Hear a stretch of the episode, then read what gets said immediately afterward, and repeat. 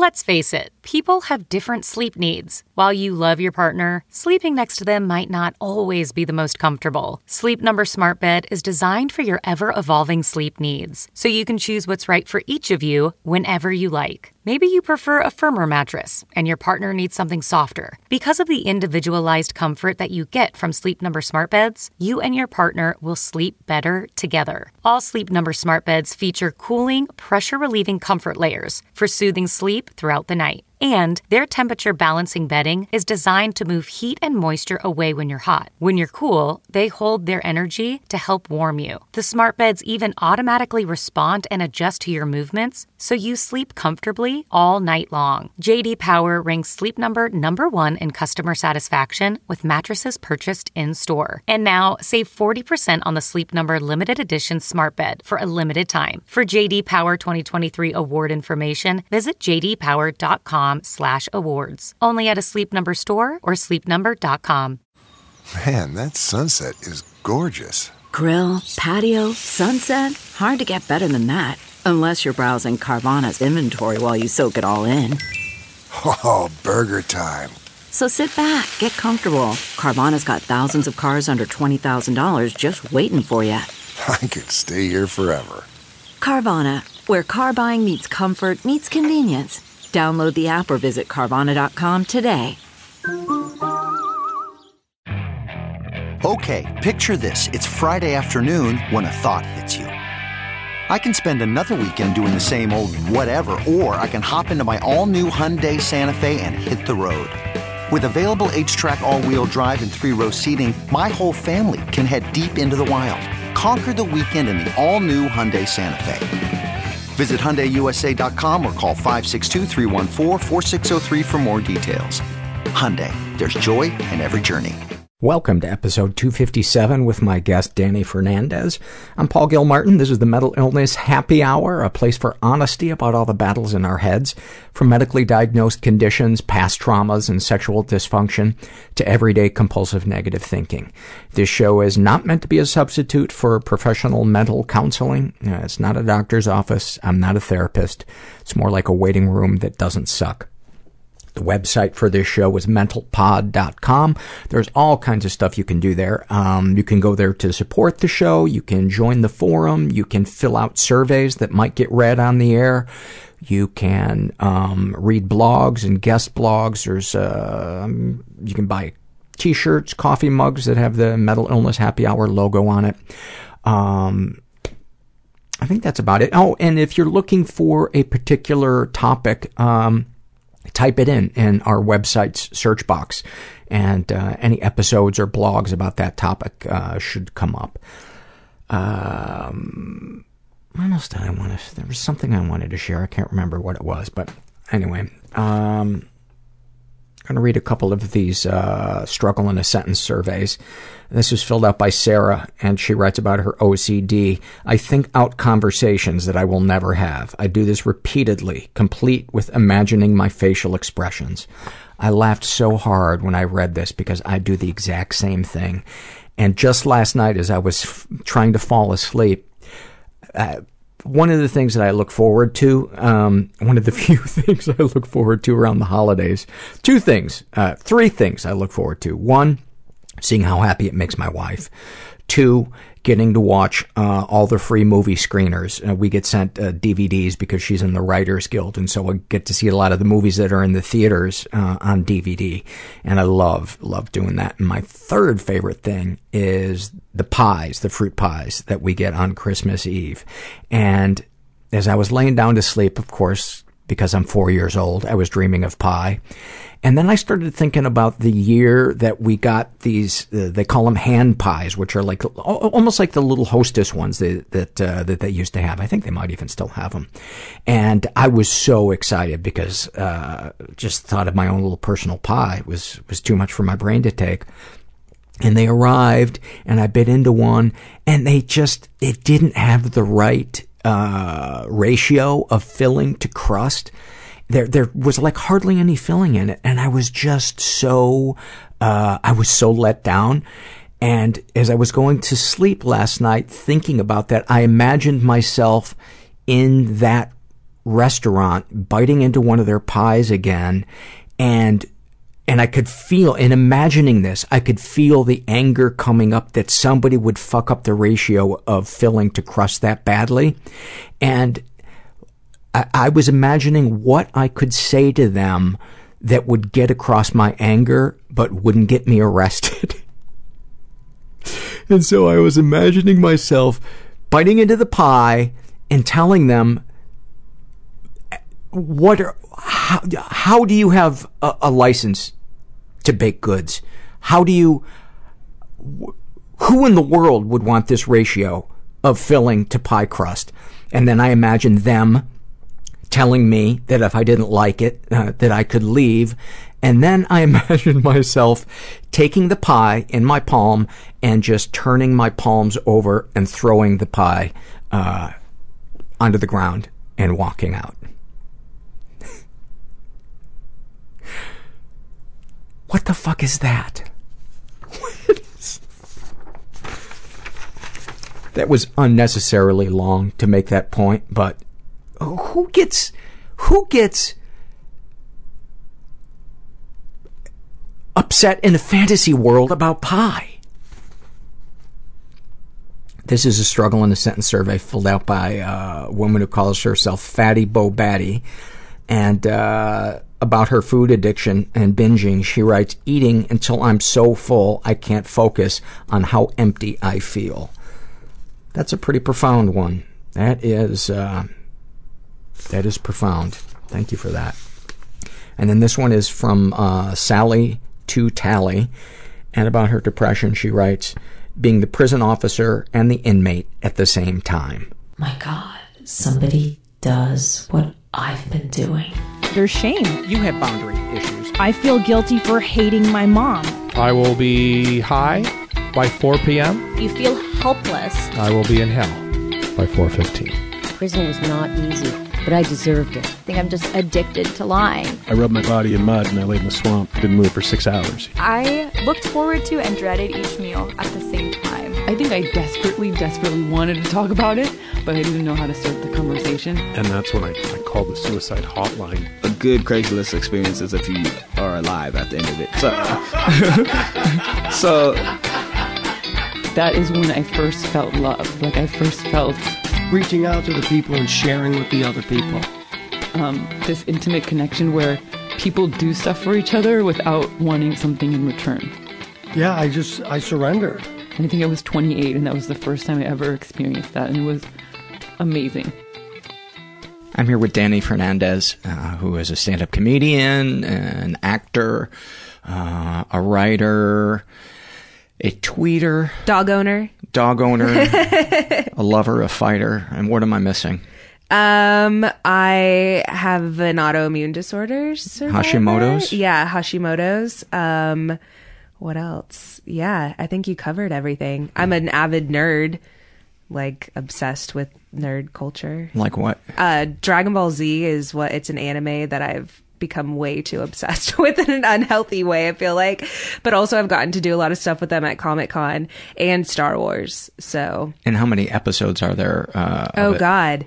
Oh wow. I guess I'm not like a true fan if I can't name like well, I mean, many dozens, hundreds. Oh, hundreds. Okay. Hundreds. It's like there's three series uh, of it, so it spanned decades, and now they're coming out with new episodes. Uh, so I'm really So that's like Christmas for you when It a new is like episode comes out. Christmas, yeah. Except Yeah. for they get new episodes in Japan, and then when we get it, it's I don't know. It's it's not the we have to like stream it illegally or something like that. So until they dub it. Uh, but anyways, yeah, that's my. Well, that my helps nerd- your nerd cred, though. It does, doesn't You know, it? especially Yeah. if you, you know, use some type of uh, compiler or something to to put it all together. What's the what's the thing? A BitTorrent. If yeah, you're using a bit, Bit- bit. and if I'm getting with like Bitcoin or something, Yeah.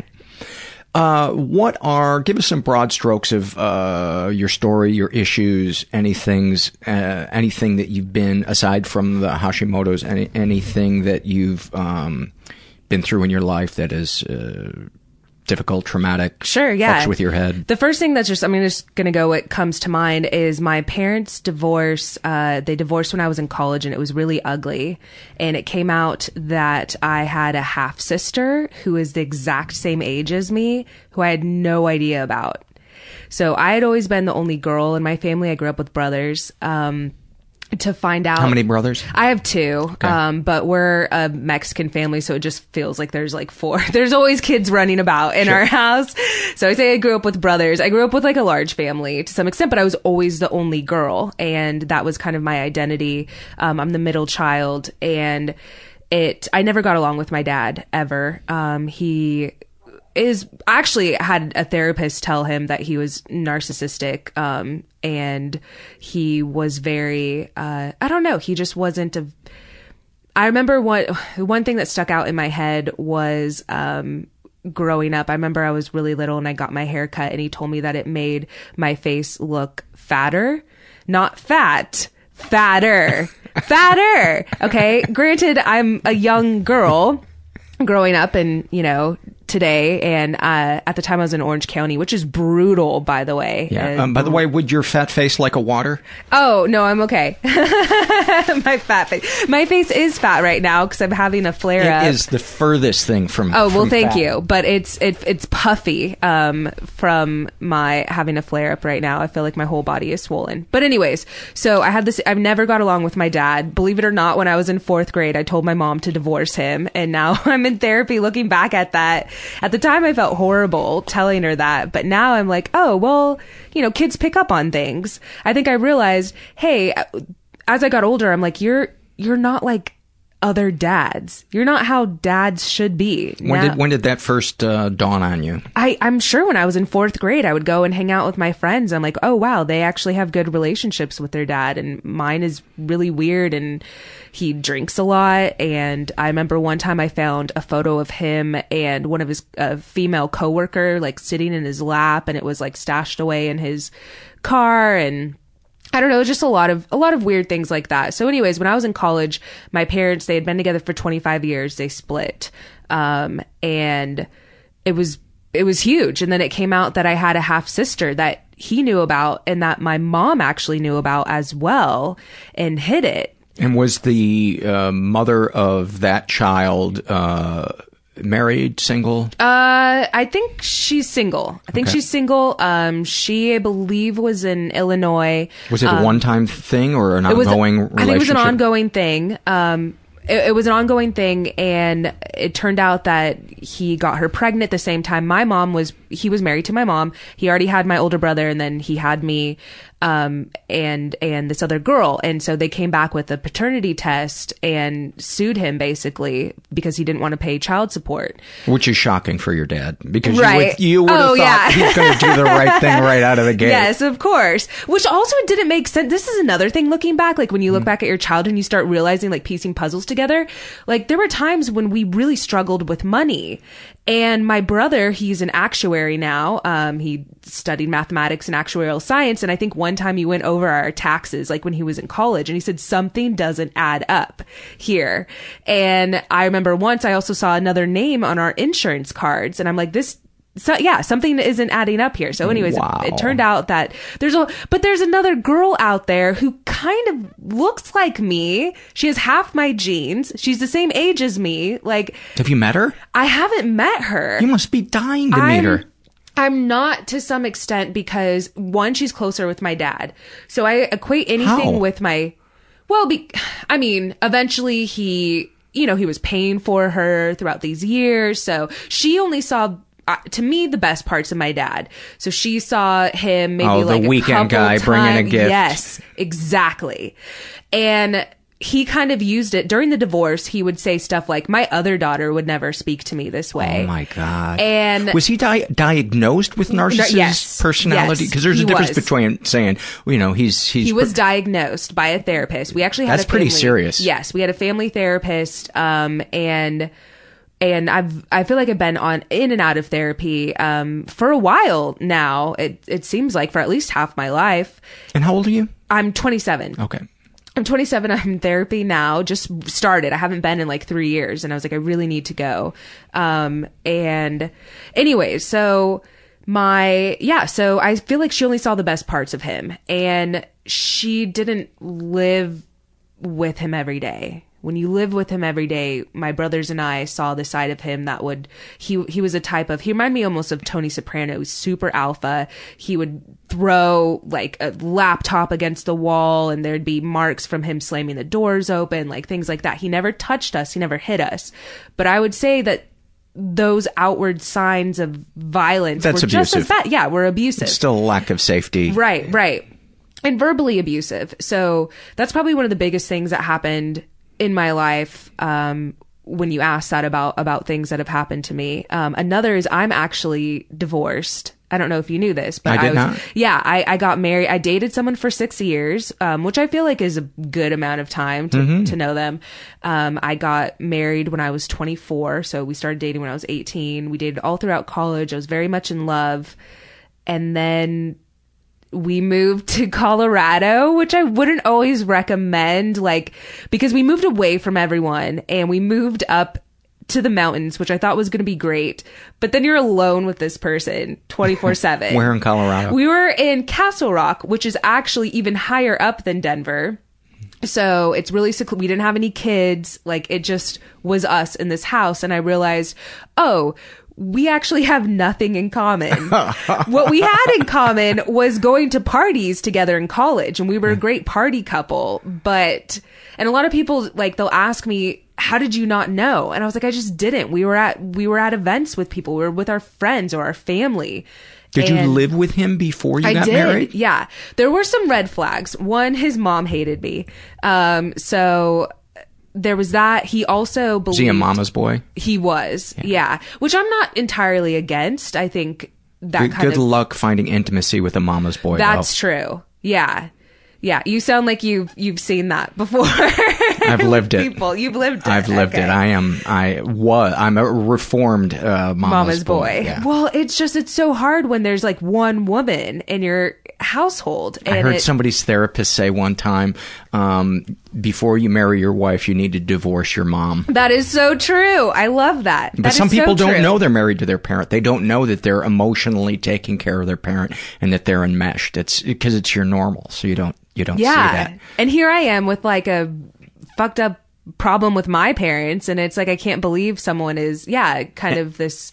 And, and my guess would be too that there was something mildly attractive about this guy who was emotionally unavailable f- for you be- because yeah. your because your dad was or at least Oh, that's totally. that's kind of the classic thing i'm not saying that's the case with you but if you're like statistically how people are that grow up with Yeah. a, a super narcissistic parent where it's all about them and they're not emotionally available for the kid they're going to find somebody who's similar to that person in a way a- as a way to try to recreate what happened but this time control it That's so yeah. I feel like that's hundred percent me. I also have a history of dating guy like the guy I'm dating now is eight years older than me and has his life together. So I feel like it's. I was lacking a dad, still lacking a dad, and find these dad figures. I joke a lot on my Twitter about like getting adopted or something, but um, Do you, yeah, Do you ever feel like, um, Uh, I hope this doesn't sound too dramatic, but that you want to be rescued? Oh, um, sure, yeah. Talk about that. Yeah, I mean it it it it's nice to it's nice to feel loved for one. Hmm. And and yeah, I just I feel like my life is a mess. After my divorce, I also got really sick. I came down with my autoimmune disorder, which just completely ruined my life and my finances, by the way. I feel like a lot of people that have autoimmune disorders, it's just one misdiagnosis sometimes after another and a lot of times um, autoimmune disorders are uh, misdiagnosed as depression i actually talked to the president of the autoimmune uh, association for quite a while about that about how there's just like this misdiagnosis so anyways i feel like my life kind of crumbled and it's it's nice It must be overwhelming, all the things. it's so overwhelming. I felt like I was a friend that always had something wrong with me, that I was always complaining. And I felt like I eventually turned into like the girl with problems or the girl, like, you know, I felt like my friends kind of stopped reaching out. Have you ever gotten suicidal? Yes, yeah, completely. I actually, about that. ov- yeah, I actually um, overdosed on sleeping pills during Intentionally? my intentionally during my separation to an eventual divorce. Um, it was in the spring or fall. It was in the spring of 2013. Um, my husband and I had decided that we were officially going to separate and start the paperwork t- towards a divorce. And for me at the time, I just that was my life. Like that was my identity was with him. The last six years I was with him. And I was the one actually that kind of initiated the divorce, but it just, the idea that he was also okay with it, that he had moved on, that he was like, yeah, let's do this. And I'm like, oh fuck, you really don't care about You're me. supposed to fight. You're Yeah, supposed to yeah. fight for me. Oh fuck, you really you also want this too? And at the time, um, I was losing my hair. I was going through all my autoimmune stuff, but yet didn't know I didn't have a diagnosis yet. Oh, you must have. So I just my life was falling apart. And I was and it's another thing is like when you have an autoimmune disorder, a lot of it's linked to like inflammation throughout your body and your joints and your tissue and, and mine's my thyroid tissue, but my antibodies eat away at my thyroid. And Did you that- just think it was a flu you, you couldn't shake or something? I don't know. I, when I was also exhausted, and I remember in Glenn's episode with you, he talked Glenn- about Glenn how Rockowitz. yes, he talked about how tired he was, and and and it's it's this you know you don't want to just blanket it with everyone that's tired. Obviously, especially in our line of work and a lot of other people's line of work, you're exhausted. I'm sure parents of newborns are exhausted. This is a different type of tired. This is a type of tired where even after I would sleep the entire weekend, I would be beyond exhausted. The way that I like to tell people, of kind of equate it to what it feels like, is if you wake up, first thing when you wake up, if you were to take two shots of NyQuil, and then try to go about your day. Like that's what it feels like. Take three Benadryl, the drowsy kind, and then try and function. It must have been. You can't. You live in like a. It's like a fog. You're living in a haze. And so I had no idea what was going on. My depression was at an all time high. My my marriage was ending to someone that again we had just had this gorgeous wedding. We bought a house in Colorado. And I was now a failure. My parents' divorce had just happened like a year or so before. And I I thought, yeah, I, I don't want to do this anymore. I don't want to be alive anymore. And I rationalized it in my head. I, I took sleeping pills. I remember I took, I took like a handful. I had a, I had a whole bottle of sleeping pills and I was home alone with my dogs and I took, I took about a handful and then I laid down with my dog Molly and I kind of just held her. And then I, I didn't feel like they were kicking in enough. And I was like, fuck it. I just, I, I just want to do this. And so I took the rest of the bottle. I don't know how much I ended up taking. I do remember suddenly they started kicking in and I went through a massive panic attack. And I tried to stick my fingers down my throat and make myself throw up and I couldn't. And I couldn't get, and I hadn't had that problem before. And I, no matter what I did, You couldn't I, throw up I could- couldn't throw up. Yeah. I could not throw up. And then I knew, oh shit, you just did this. You, you're about to die. You're about to fucking die. And I remember calling, my husband was at a party. Um, we had gotten in a fight earlier and I think he went off to a bar with his friends. And I remember, oh shit, I'm, I'm about to die alone. I remember being over the toilet. I remember just feeling that, that feeling of about the feeling that happens when you're about to die alone, and I'm sure some people listening might be able to relate to this, is enough that I haven't done that again. It is the scariest fucking thing probably that I've ever been through. And um, what happened was I finally got a hold of my husband and I just called him crying and apologizing, telling him I'm probably about to die.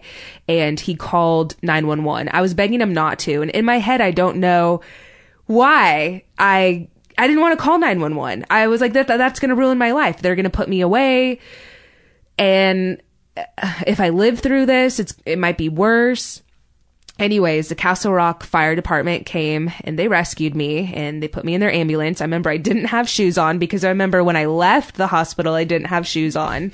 So I'm walking out barefoot in my gym shorts. Um, I remember waking up in the hospital. Did you get a selfie of yourself? Did I get a selfie? I actually.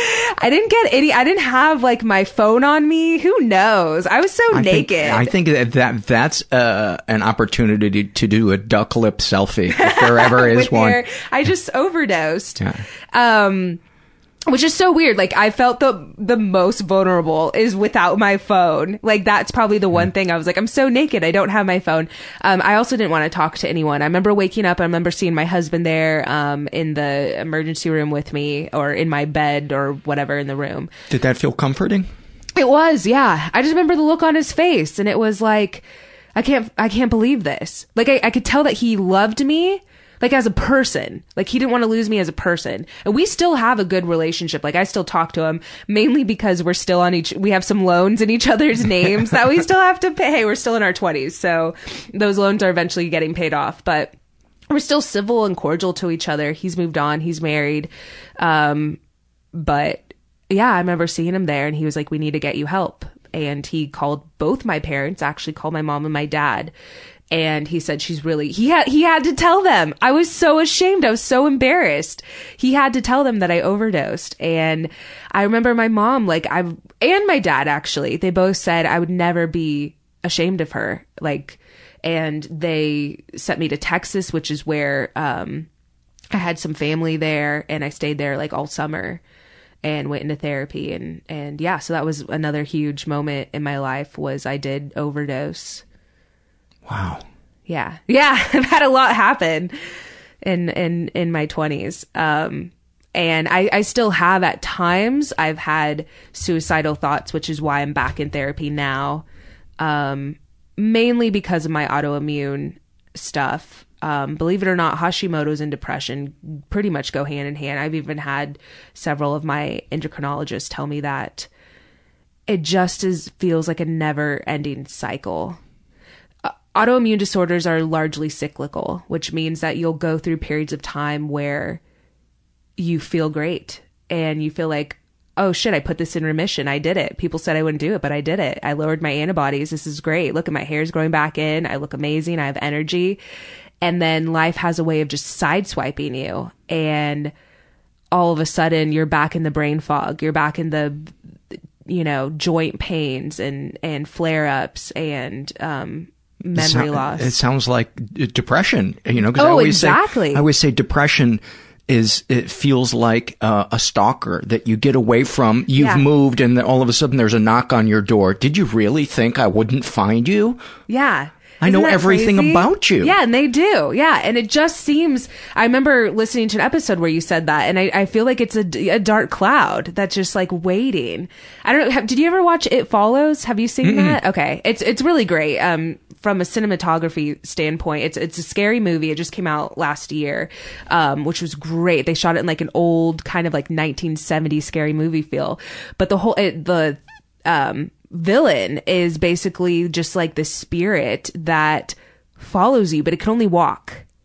So you think you're okay, like you get away from it, right? You move, you move to a different country, and then all of a sudden, it just is after a couple of years, it just shows up. You kind of forgot about it and you oh felt my safe. God. So, anyways, yeah, I, I don't know. I feel I'm still in the thick of it. It's still raw. I'm still in the thick of it, and and I have, but for me at least, I know that it's temporary to some extent. So when I have these suicidal episodes or even flare ups or anything like that, I try to just hold on because I know that eventually it passes. Sometimes it takes longer than other times, but eventually it always passes. Do you feel like that knowledge is the best tool in your arsenal? I think so. Yeah. yeah. Because in that moment, I, for me, whenever I think of harming myself, I feel like, especially having, you know, not just depression, but having this autoimmune disorder and having this like background with my health issues, I feel like sometimes I'd be justified. And that's really scary.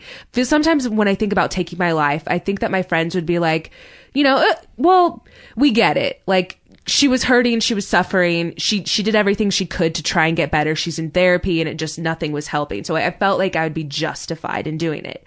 But a part of me gets really bitter. Really angry and bitter that this is taking my life from me. And no, you're not going to take my life from me. I'm going to keep getting up and actually I'm going to be successful, w- you know, without you. So Have you, um, uh, and by the way, I very much relate to the feeling of um, my body being my enemy. It's Yeah. been that way for a, a large part of my life. Talk, talk about that that the adversarial nature of when it's your own body. when you're when it's your own body that's betraying you you know and my body is and well all of our bodies are what gets us work you know and it's like i can't do stand up as much anymore and I can't write. And I had to get new headshots and that sounds really trivial and very vain and very LA, but it's like 500 bucks for these things. It's like my hair is falling out. My face is now swollen and I've done acupuncture. I follow a very strict autoimmune, uh, diet and I just, I feel like everything, I don't know, it's my own body is attacking itself and it just, I feel, I told my friend the other day that I feel like my body outsmarts me, that it's always a couple of steps ahead of me, no matter how, and the amount of money I spend on this thing. It's like, if you think about it with like therapy, like how much time and effort and, and energy and money have you lost over this? Uh, and other people are out and they're at concerts and they're spending it on God knows what. And here we are spending it on ourselves and our, and our brains. And sometimes you, no matter how much you spend, you still feel like shit. Yeah, you still feel like shit. It's the same thing about like when I feel like I'm in a relationship and no matter how much the boy tells me that I'm beautiful, it doesn't matter. If I don't think I'm beautiful, I don't give a shit about his opinion or anyone else's because that's how I feel about myself, you know? And I don't know. I, I enjoy therapy. I think therapy is necessary, but I feel like it's not enough sometimes. If you could, this is going to sound really cheesy, but um, if you could talk to your body as if it were a person, what would you say to it? what the fuck, dude? We're on the same team. What the hell is the matter with you? Um, I don't know. I would just, what do you want from me? You know, I'm doing everything for you. I go to yoga, like I slow down my workouts. I I replenish it plenty. And I don't know a part of me, the reason another reason I'm in therapy right now is because I'm so damn bitter. I am bitter about your condition. I'm, I am. I really am. I see, and this was something that I really, I've read uh, Glenn Rockowitz's book, Rodeo and Juliet, and there's something, one, it just, it really relates to human suffering. And that I think there's a scene where he gets in an elevator with people and they're laughing and they're having a good time and he's like this should be you. And that's how I feel especially living in Hollywood. I'm like why is this happening to me and not other people? Like I consider myself a relatively good person. The bad thoughts I have are about myself. They're not about other people. There are bad people out there. Why are they, why do they get to enjoy their life? Why do they get to have a good, you know, why am I suffering so much? And I do get really bitter. I started unfollowing people. I'm, I, I'm childish. I started unfollowing people on Instagram because I couldn't bear to see them happy and healthy when I'm suffering so much. Thank you so much for sharing that. That- you know, that's that's the kind of shit that uh, I love uh, hearing because I think we all have a part of us that is competitive with people's other people's lives because Mm-hmm. that, I don't know. I guess that's the natural way for us to measure how we're how we're doing. Yeah, Um, totally. I constantly compare myself to other people. But and I and I realize though that if people were to look at my life and were to look at my Facebook and my Instagram, it looks like I'm just living a party. I'm at conventions, I'm doing shows and stuff, but they don't see internally what I'm going through. And I realize that now that we all just look at everyone's highlights you know, on the, on their Facebook. And so what I started to do was I started posting my hair loss. I stopped covering up with all the products and the, trust me, girls, we have products for everything. I was losing my eyebrows and I, I have, I remember somebody wrote me once and it was, never change your eyebrows. They're so gorgeous and Latin and lush.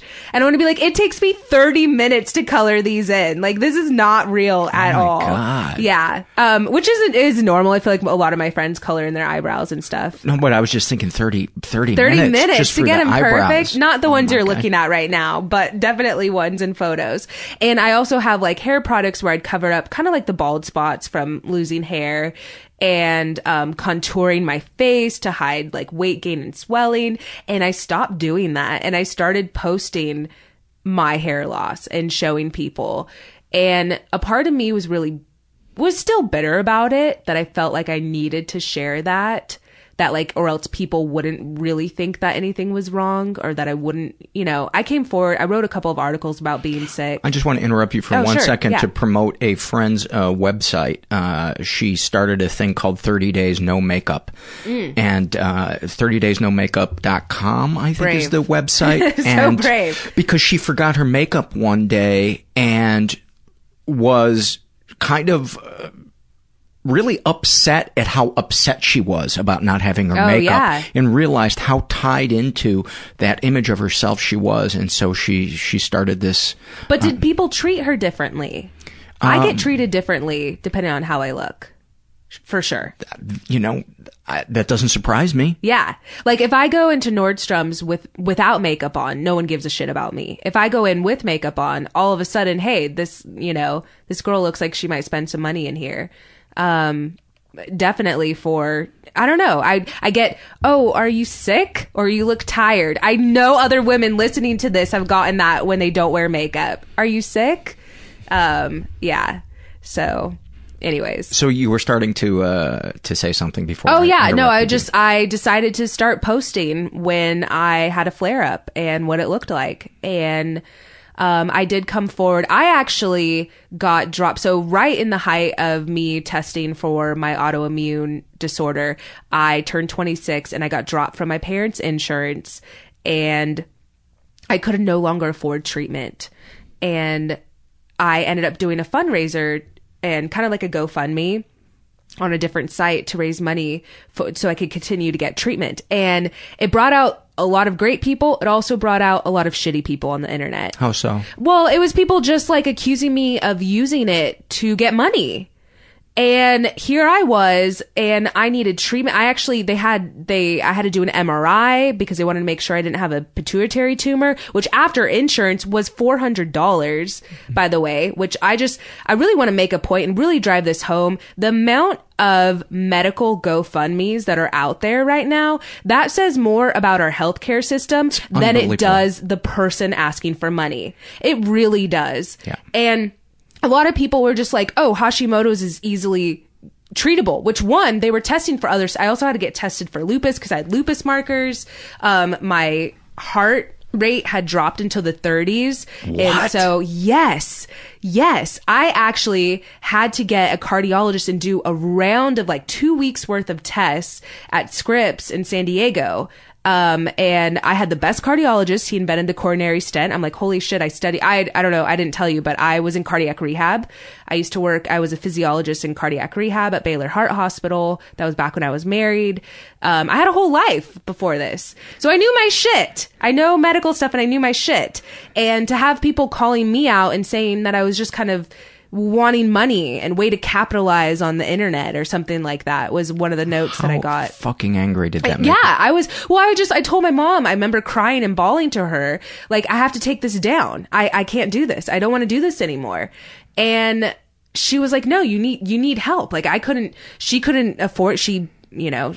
And this is separate, but in her divorce, like she she left, she walked away from everything. My dad got everything. She just didn't want to deal with it. She didn't want to be in court with him and stuff. So, anyways, we're both poor. We're both very poor women. Um, and so yeah, so I had to do a medical fundraiser and um, it paid for a lot. God, that was when Glenn reached out to me. When he first reached out to me, he saw that and was like, holy shit. Cause I wrote, I included photos. I showed like swelling in my face. I was like, what the hell is going on with me? I don't test positive for any, um, any food allergies, but my face is swelling up. Now come to know that's moon face and it's not uncommon. Um, I loved his first three albums. Moonface. moon phase. Uh, was- his techno phase, uh, he really lost me, but his folk stuff was really moving. But anyways, what I was gonna say is that my, my heart rate was in the 30s, and nobody, all these. By the way, we have like a billion different doctors that specialize in different things, which is like our Western medicine. It's like you have something, your heart rate's low, go to a cardiologist. Your thyroid is fucked up, go to an endocrinologist.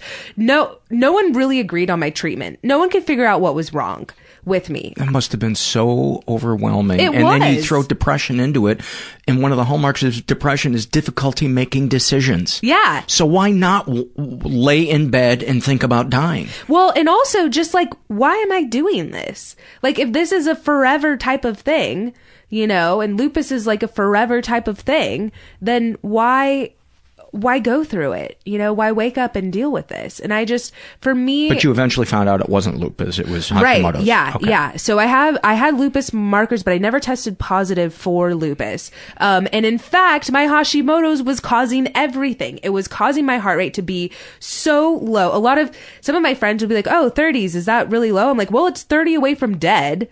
They had it's 30 away from dead. I had a Holter monitor I had to wear for 2 weeks and they saw that it would it would drop drastically when I slept and like 30, yeah. 30 is frightening.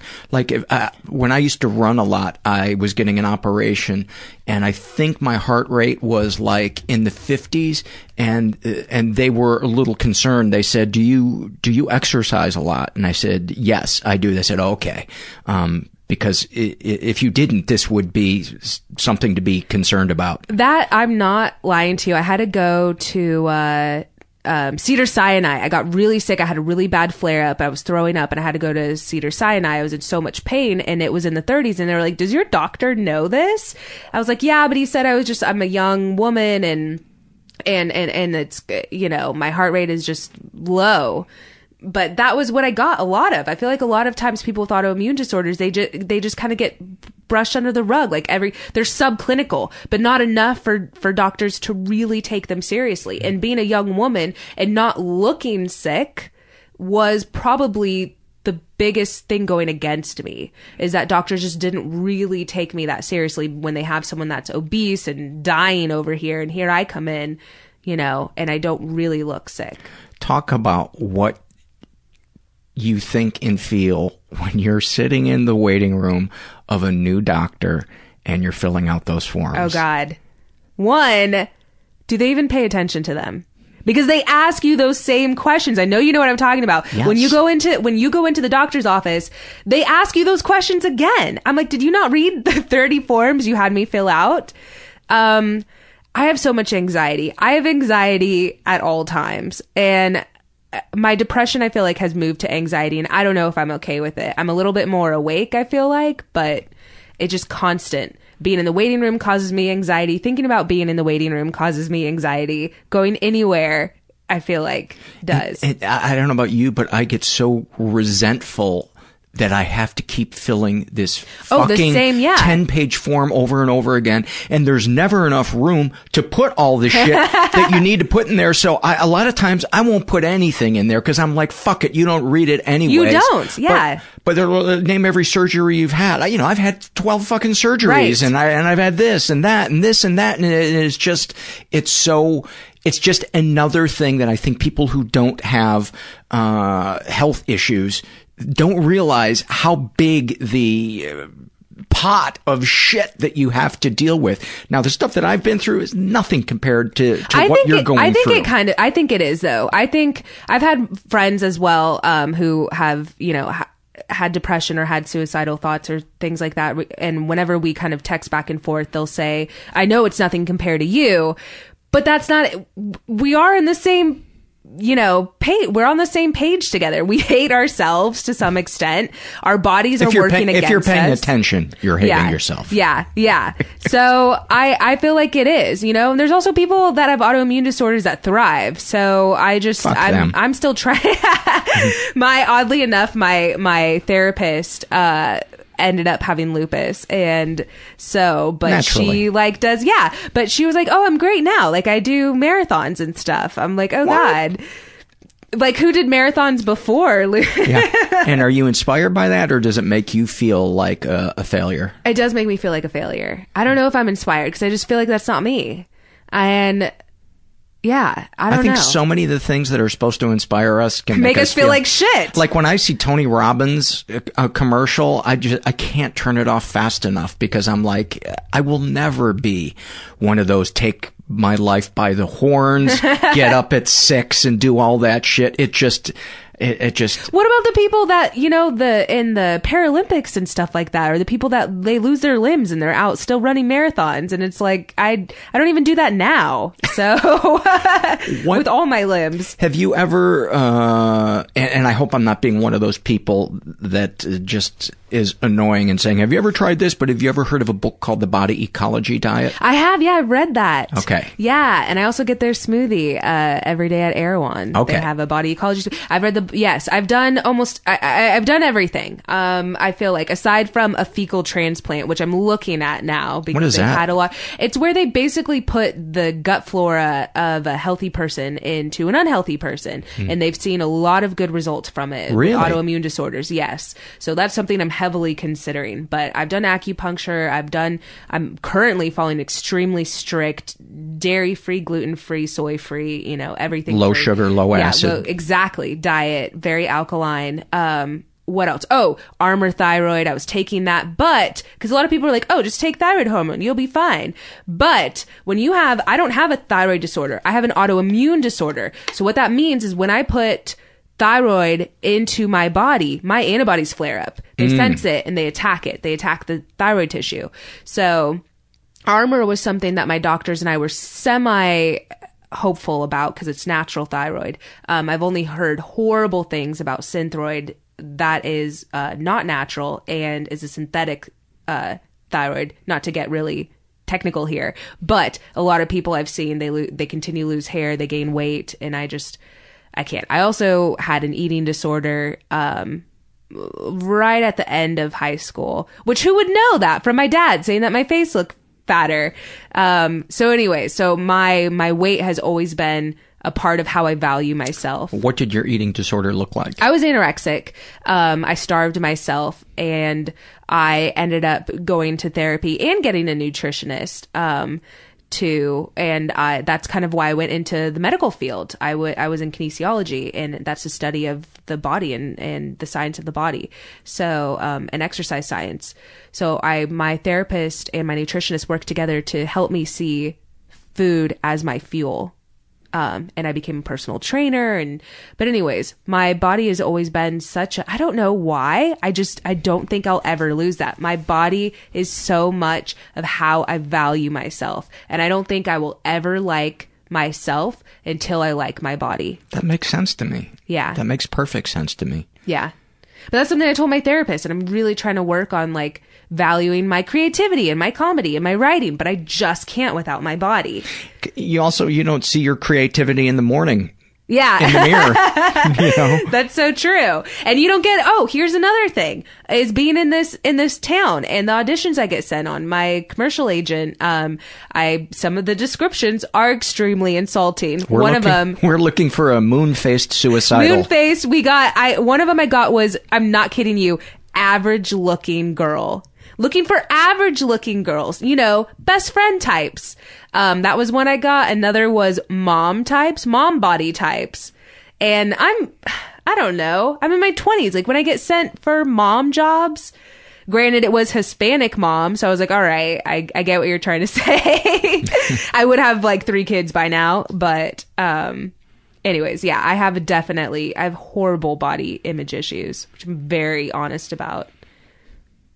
Do you want to talk more about it? Um, I don't know. Like I just I feel that being in a relationship helps me with them. It is nice to have someone saying you're sexy, you're beautiful, having someone attracted to your body.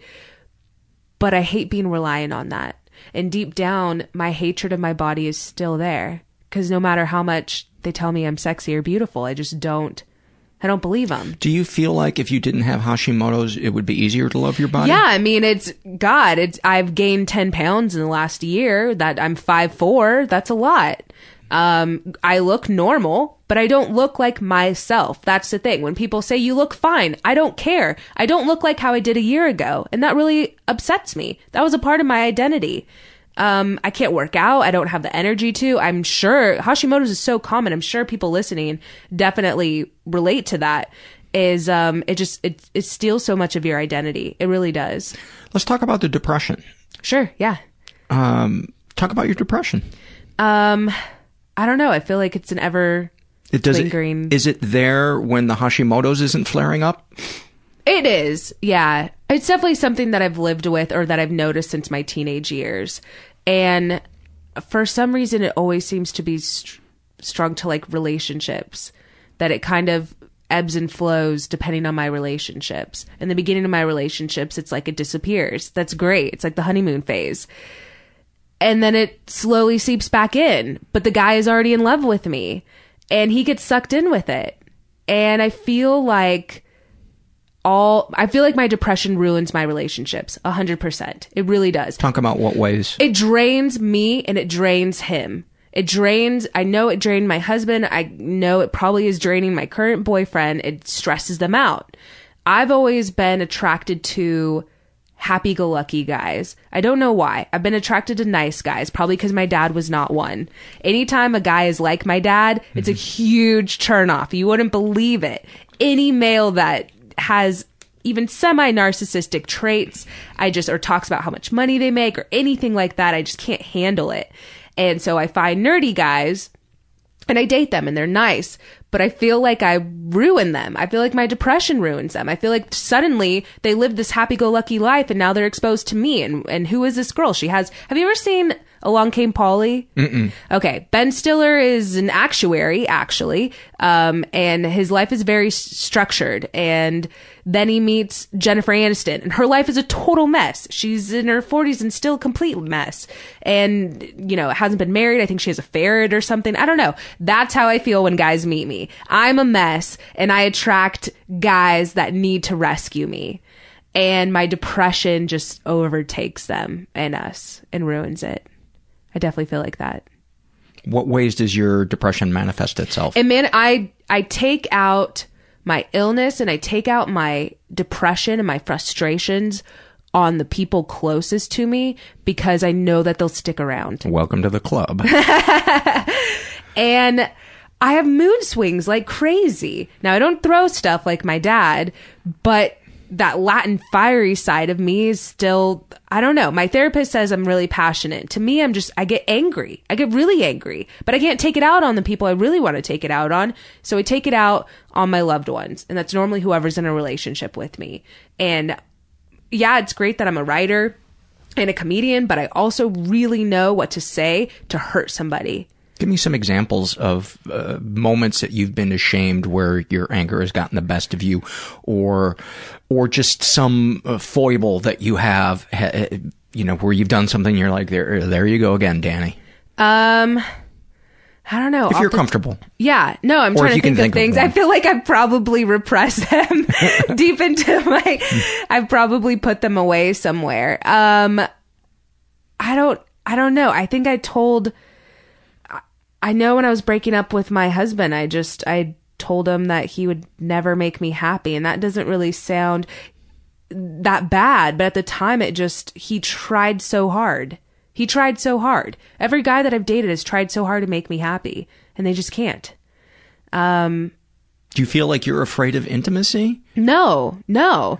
And in fact, I really, I originally really, you know, I bought a house and we and we settled down and and I thought I wanted kids and I still think maybe I might want kids, but at times I don't because I don't want to bring them into this world the way that I am.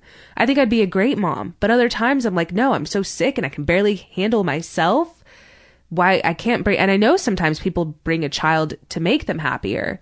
And I think that's so dangerous at times. But yeah, I don't I don't know. I'm not scared of intimacy. I'm just scared that I'll turn out like my dad.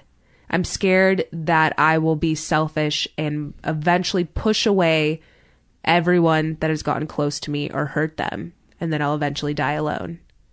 Wow. Yeah. It's pretty deep. That's really deep. It's funny. Right before we started rolling, I, I said, I don't know if you're familiar with the podcast or not, but we like to try to go deep and talk about the stuff that's hard to talk about. And uh, I want to commend you on um, taking the ball and running with it, um, Yeah. and trusting, uh, trusting me uh, Oh, enough totally, to yeah. say some things that are a lot of people would have uh, difficulty saying saying out loud. I just want to thank you for giving me and others this platform, really, to kind of just open up and and help others too. Like just listening to other episodes helped me because you feel less alone.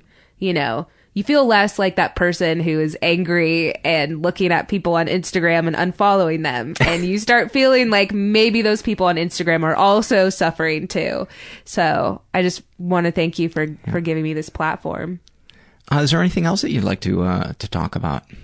Um, I'm trying to think. I mean, aside from the therapy that I'm doing now, I didn't know. Have you s- had success doing therapy? I have. I've had breakthroughs doing therapy. Um, I, I've gotten a lot of clarity around therapy. Probably the biggest breakthroughs for me have been from support groups. Okay. Um, I need to find one. That's what I need to do. My friends have told me that I need to find one because they've had success doing that and I just haven't. are there issues that uh, you you struggle with that you think a support group would be? I think Good probably my, you know, my, I still have anger towards my dad. I blocked him. I blocked his phone number. I don't speak to him anymore. I realize as an adult that there are some people you just don't need in your life anymore. And it's mm-hmm. weird because I just saw an article that somebody posted on Facebook about how you shouldn't feel guilty about Xing out a family member. And because I think a lot of times, especially I'm uh, Catholic, I was raised hardcore Catholic. My dad is Latin Catholic and my mom is Irish Catholic, which is the most Catholic anyone could be. Um, it just means we drink a lot at the- weddings. That's, that's, that's the triple cl- triple Isn't crown it? of Catholicism. Yeah, yeah, I've hit the Trinity right there. And my dad used that against me. Like, this isn't very Christian of you. You're not very forgiving. I'm like, there's a difference between forgiveness and being an idiot. Like, you're actually harming me. Like, having you in my life is hurting me. So, anyways, I blocked him, but I still, I'm having dreams. I'm having dreams about him where I'm just yelling at him. So clearly, and I haven't talked to him in like two years. I'm still having dreams about it. So clearly, I have an issue. It takes a long time to, to cut that parental cord. Yeah. I've I've gone through it with my mom, and it and it takes it's been for me. It's been three years, and it's you know my therapist tells me over and over again that that the the desire of the child to have Yeah. that parent there is so strong that the your brain will beat up on you as much as possible to try to keep that bond at, at any cost. But ultimately, you know, as you were sharing that, I was thinking to myself, I think the longer you go taking care of, of yourself emotionally Mm-hmm. and cutting toxic people out of your life, I think that's going to pave the way to make it easier for you to begin to uh, love yourself and love your body more. I really yeah. do. Yeah, I think so too. You know, and and he was also s- such a huge part of why I hated my body. Because when you're a child, where do you get that? Where do you get those ideas from? You know, so and you believe what your parents say is the gospel truth. True. And so when it's something Yeah. that's that's hurtful or right. minimizing, it's Or if you're told you're an idiot all the time or something like that, you kind of just feel that way about yourself. So as I got older, I was like, oh, wait, you're not, I don't have to be friends with you. I don't have to have you in my life. And, um, it's kind of nice now that I've had a little bit of success. Like my, my little brother still talks to him, but I know he shared something that I did, some article or something that I was in. And I remember my dad reaching out like, oh, I'm so proud of you. And I remember thinking, no, like you don't get to enjoy this. Like you don't get to enjoy my success and be like, oh yeah, that's my daughter. I'm like, watch my stand up. You're half in it. So if you, cause I know he'd be the, my dad, this is really dark, but my dad is the type of person that if I became famous, he would be the first one to like sell my baby pictures to TMZ or something. Yeah. Like he just, he is. And so I'm sure eventually he'll end up in a script of mine as a villain, but, um, I don't know. I just I feel I don't feel guilty cutting him out of my life because it actually makes me a better person. You know, I'm not taking the anger that I have about him and putting it on someone else. that's good. That's huge. Yeah, so that's why I'm in there. Another reason I'm in therapy. There's a website called helpguide.org, which has a huge list of resources, uh, support groups, hotlines, Okay. websites. So uh, I also have some other ideas um, that I can either email you or uh, talk to you before Yeah, before you totally. leave. Uh, anything else you'd like to talk about? I don't. I have that. I have my list. Let's do some fears and loves. I think some of them I already said. Let's start off with fears. Okay. Um, I fear I will always be the sick girl in my group of friends, and that complaining about my health will overshadow even my best traits. I can tell you just in the uh, you know 50 minutes that we've been sitting here talking, you do not strike me as the uh, Debbie Downer, uh, poor me. You have a real fighter uh, spirit in in you that that really it it, it comes through. You because I've talked to people where you you can see they they want to make everything about them. Like Yeah, there the is an emptiness. Yeah that, that where it goes beyond you know the normal yes you you need some comfort you need some love you need some attention but then it's never enough. You don't strike me as that as that type Thank of person. you. Thank you. but I then also- again we've only talked for 15 minutes. You might be a complete asshole. I also try to like, like I said, I hate myself, not necessarily other people. I try not to blame other people for my problems because I know we all have that friend that kind of does that. I mean, aside from my dad, I don't blame him for all my problems, just some of them. Um, I fear I will never fully reach my potential, um, and that my depression will continue to occupy the majority of my time and stunt my career growth. do I relate to that so much These are very specific. Yeah, well, what I I did through work in my support group, I realized that my deepest core fear is that my life will be forgettable. Yeah, 100%. That's probably one of the reasons also why I feel like I haven't committed suicide the other times when I felt like it. Because I, it's not necessarily that I fear death, it's that I fear I I'll gotta- die and life goes on without me. I got to show you motherfuckers what I was Yeah, capable of before yeah. I check out. And that people forget about me. God, that's so that's so much more scarier. Um oh, here's one that I really do. This is I fear coming forward about my weaknesses because it will make me less desirable to future employers and that I will be seen less as an asset and more of a liability. I can I can understand why you would think that, but I can tell you somebody who is emotionally honest and in touch with their inner life, those kind of people make the world a better place. And they're so creative. And They're too. so creative and they help other people around them. They're part of important support networks. Um, yeah, I The show, yeah, the shows that I have worked on, it's like every everyone's messed up, especially comedy shows. God, everyone is messed up in that writers' room. I can tell you right now. Um, and you kind of like become a family. So, and it's just known. I mean, what what would you have to talk about? Like, how would you at parties and stuff if you weren't messed up? You know, you'd have a normal, boring life. yeah, I agree. Um, do you want me to move into loves? Uh, are you done with fears? Um, I think some of them. So I, I fear I will take out my illness and frustrations on the people who care about me the most because I know that they'll stick around. Okay. Yeah, that that for sure. Um, yeah, I'll move on to loves. Okay. Um, this is really specific.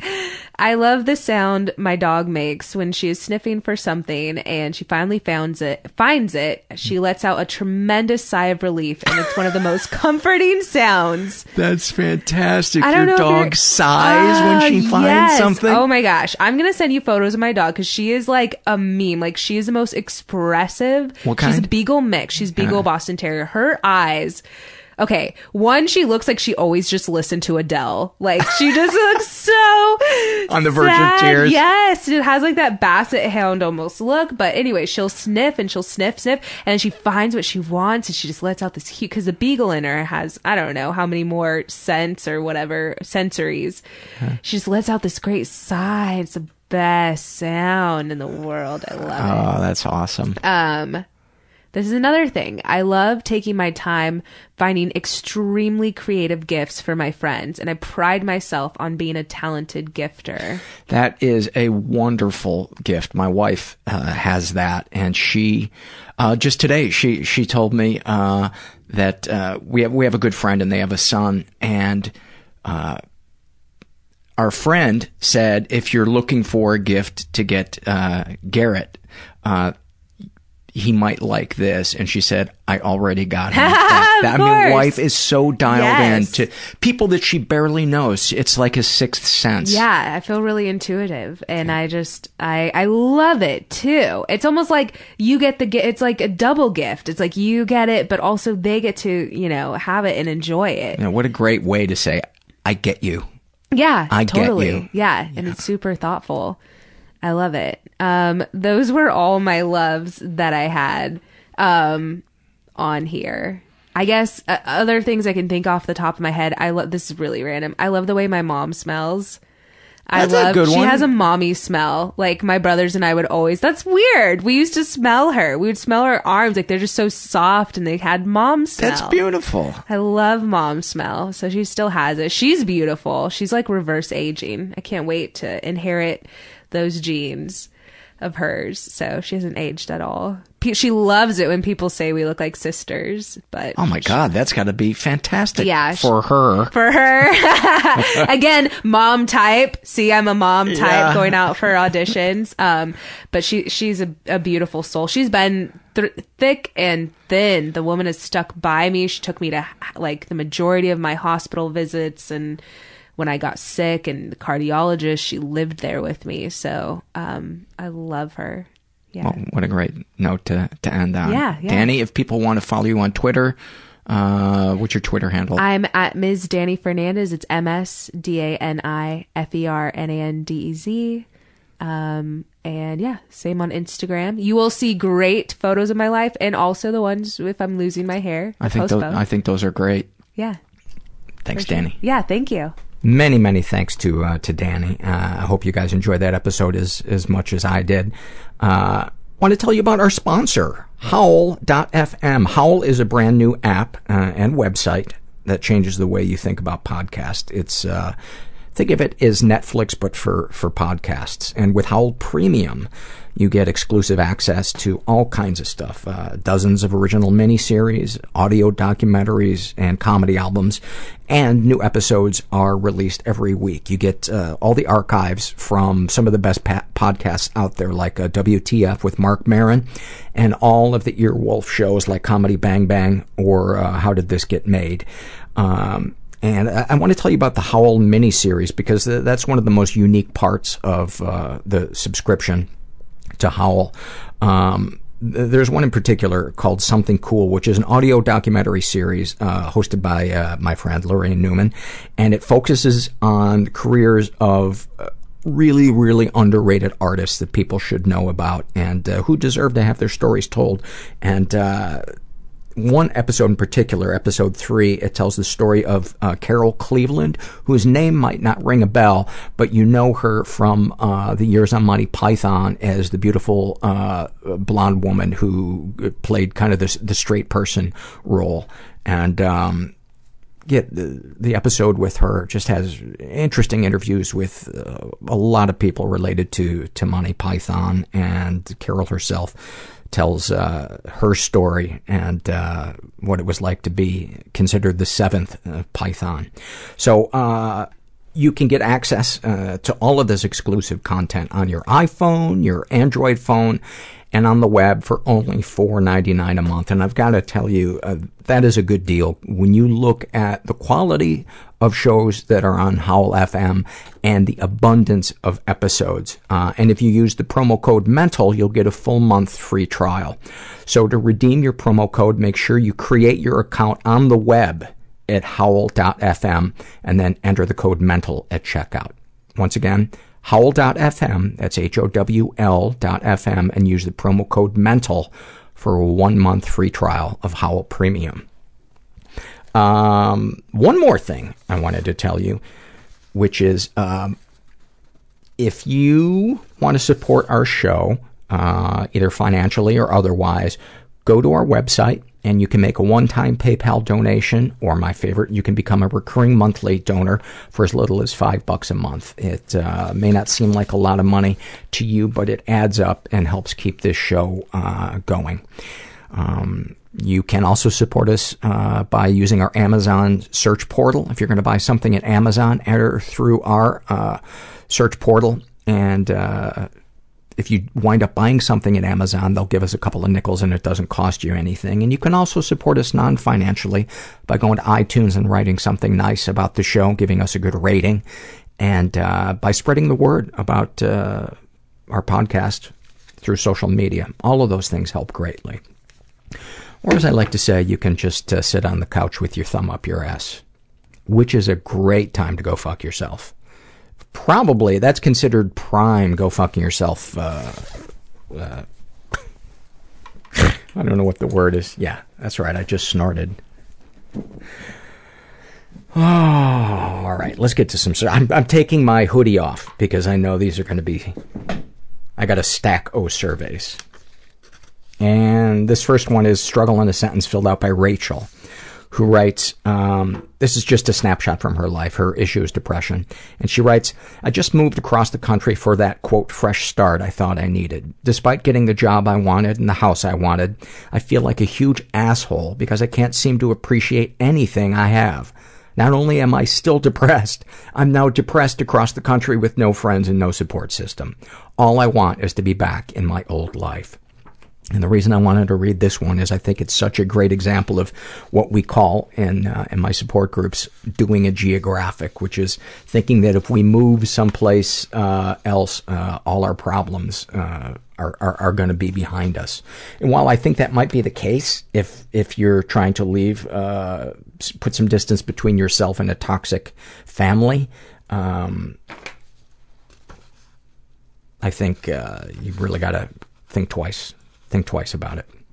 This is from the Shame and Secret survey filled out by Donnie, and he is in his 20s, pansexual, raised in a pretty dysfunctional environment. Uh, I think that's what it says. There's a staple in the way. He was the victim of sexual abuse and never reported it. Uh, he writes, sex with brother at a young age and later sold body for drugs to older men, uh, 30 to 50, uh, when he was 15 to 16. Um, have you ever been physically or emotionally abused? Uh, not sure. Parents have said some mean shit, but words don't really cut as deep for me because I'm kind of numb to that sort of stuff because I've been bullied quite a bit, if that makes any sense. That makes perfect sense.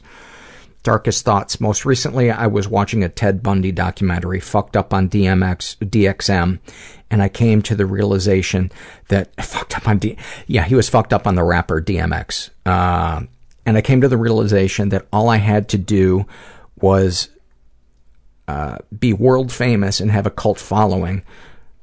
I realized all I had to do to be world famous and have a cult following was to go next door and murder this old lady that I do a lot of yard work for. She is small and very sick.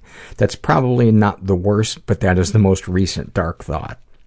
Darkest secrets. Sexual abuse, prostituting myself for drugs, every kind of drug, and having strange sexual fantasies. Um, sexual fantasies most powerful to you. I don't have too many anymore. I'm pretty sexually exhausted. Having experienced all my fantasies and much more, but I used to fantasize about being very submissive to another guy. What, if anything, would you like to say to someone you haven't been able to? I want to tell my friend that is addicted to heroin that I need him to stop. What, if anything, do you wish for? I want money. Pretty lame and an unoriginal wish, but I just really fucking need some. Have you shared these things with others? Not, uh, not most of it. I shared small bits and pieces in rehab, and it went fine, I guess. How do you feel after writing these things down? A bit relieved, even though I'm just typing it onto an internet survey, because these are very, very secret secrets of mine. Is there anything you'd like to share with someone who shares your thoughts or experiences? I'd tell them to tell someone, but I haven't even done that myself, so I'd be a hypocrite. And he puts a smiley face on that. We're sending you a hug, Donnie. Sending you a hug, buddy. This is Struggle in a Sentence filled out by um, a trans male who calls himself Roll the Dice and uh, about his anxiety, he writes, having to voluntarily unclench my jaw all day and constantly talk myself down from worrying about the outcome of literally everything. That is a great, uh, a great snapshot of that anxiety. I find myself sometimes when I'm, when I'm trying to nap and I find myself uh, having to consciously over and over tell myself to to let my arm go and, and unclench my shoulder. It's uh, it's annoying.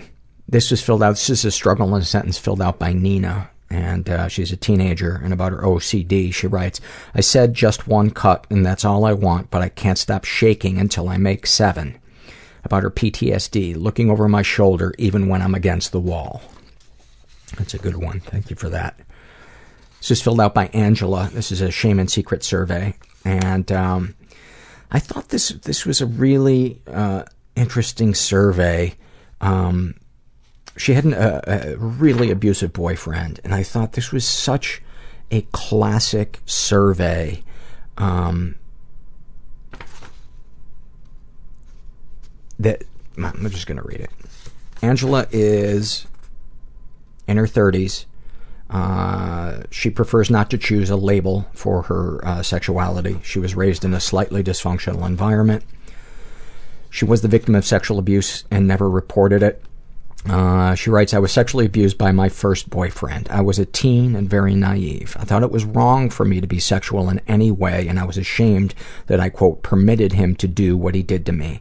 But I also felt that I could not stop him because I believed he was capable of killing me if I displeased him in any way. I was manipulated by him in many ways because I thought if I didn't do what he wanted, he would rape me or kill me or rape or kill my sister or set fire to my family's house in the night. He made me believe he was capable of all this and more. I was terrorized, but I was also numb much of the time because I would dissociate. In my 20s, I experienced a lot of leftover fear and shame. Now, in my 30s, I have less shame. I still have a lot of fear, but I manage it better. I dissociate less. I'm getting stronger. I'm starting to trust myself. She's also been physically and emotionally abused.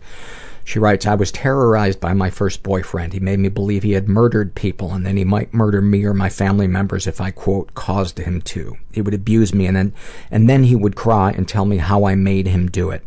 He'd make me feel like I was causing his pain and my own. I felt so confused and so ashamed. I also felt trapped. He told me if I ever left him, he would find me, no matter how long it took, and he would pin me down physically and tell me how weak and incapable I was. It sunk in. I felt powerless. Looking back, I don't feel as much shame anymore. If I feel sorry for that teen girl I was, and I know that she slash I didn't deserve that kind of mistreatment. Random memories still cause me deep shame, though. For example, one time, after he was really verbally abusive, he wanted me to make out with him. So twisted. And he sucked on my tongue so violently that he tore the skin uh, or tissue underneath that connects the tongue to the mouth. I didn't react in the moment, but the pain of it caused me incredible shame until it healed, and it's still very embarrassing to remember it now, even though it was so long ago. This is the, the, the part that I, that I wanted to read, uh, which speaks to how, how much power a highly manipulative, abusive person can have over somebody. Um, any positive experiences with your abusers? Yes, I've had positive experiences with the abuser and so many complicated feelings. I don't reflect on the pleasant experiences much, but I'll sometimes remember hilarious things he said, and I'll still think they're funny, or I'll recall moments in which he seemed adorable, and I don't like having these memories. I feel like I'm betraying myself by having warm feelings towards him. Very infrequently now I'll dream about him. Sometimes they are nightmares, but sometimes they are dreams that remind me in a vivid way of the loving and protective feelings I had towards him. It's an aching feeling, aching for connection, and searching and searching and searching for something that you're sure is there, but isn't. Man, that is, that is, I wanted to read that because that is just classic, classic, uh, I guess you'd call it love love addiction, but it, that that cycle of of abuse. Because we always think to ourselves, why don't you just fucking leave that person? But they're so manipulative. Um, this is a happy moment. I don't know if she got Herbert's name wrong or she really. Uh, this is, isn't meant to be about Herbert my dog, but uh, her name is Edgar's Fuzzy Butthole. and uh, this is her happy moment. At around six years old, I was being abused, and whenever I would go to cry at school, I would hide behind a big pin board in my school's hall. I would usually do this during break times, so it was usually pretty empty. My cry spot was completely shielded from the hall. I would sit there pitifully crying until the bell would ring and I'd go puffy-eyed and sniffing to my English class. I did this for months until one day I was crying in my usual spot, pathetic I know, when my English teacher came and sat down next to me in my cramped little spot and talked to me in a loving maternal tone about how, quote, year two was really hard and how well I was doing. And I remember sitting there sobbing onto her shoulder, spluttering about how scared and sad I felt, and her listening. I have never felt so safe. I remember how soft her cardigan felt and how comforting it was to me. For the first time, I felt appreciated, validated, and like some someone's daughter, even though I wasn't technically her kid and it didn't solve everything. She cared and it showed. That that is uh, that is bittersweet. Thank you for that. The thing that really touched me too is that you remember the softness of her cardigan. I love I love when you guys paint paint pictures of your lives. This is a shame and secret survey filled out by a woman who calls herself I'm sinking, you're waiting. She's in her 20s. Uh, she's straight, raised in a slightly dysfunctional environment. Uh, she's never been sexually abused. Not sure if she's uh, been physically or emotionally abused. Get ready for this. Get ready for this. Not sure. My parents were always quick to criticize my appearance, hobbies, and skills, or lack thereof, ever since I was a child.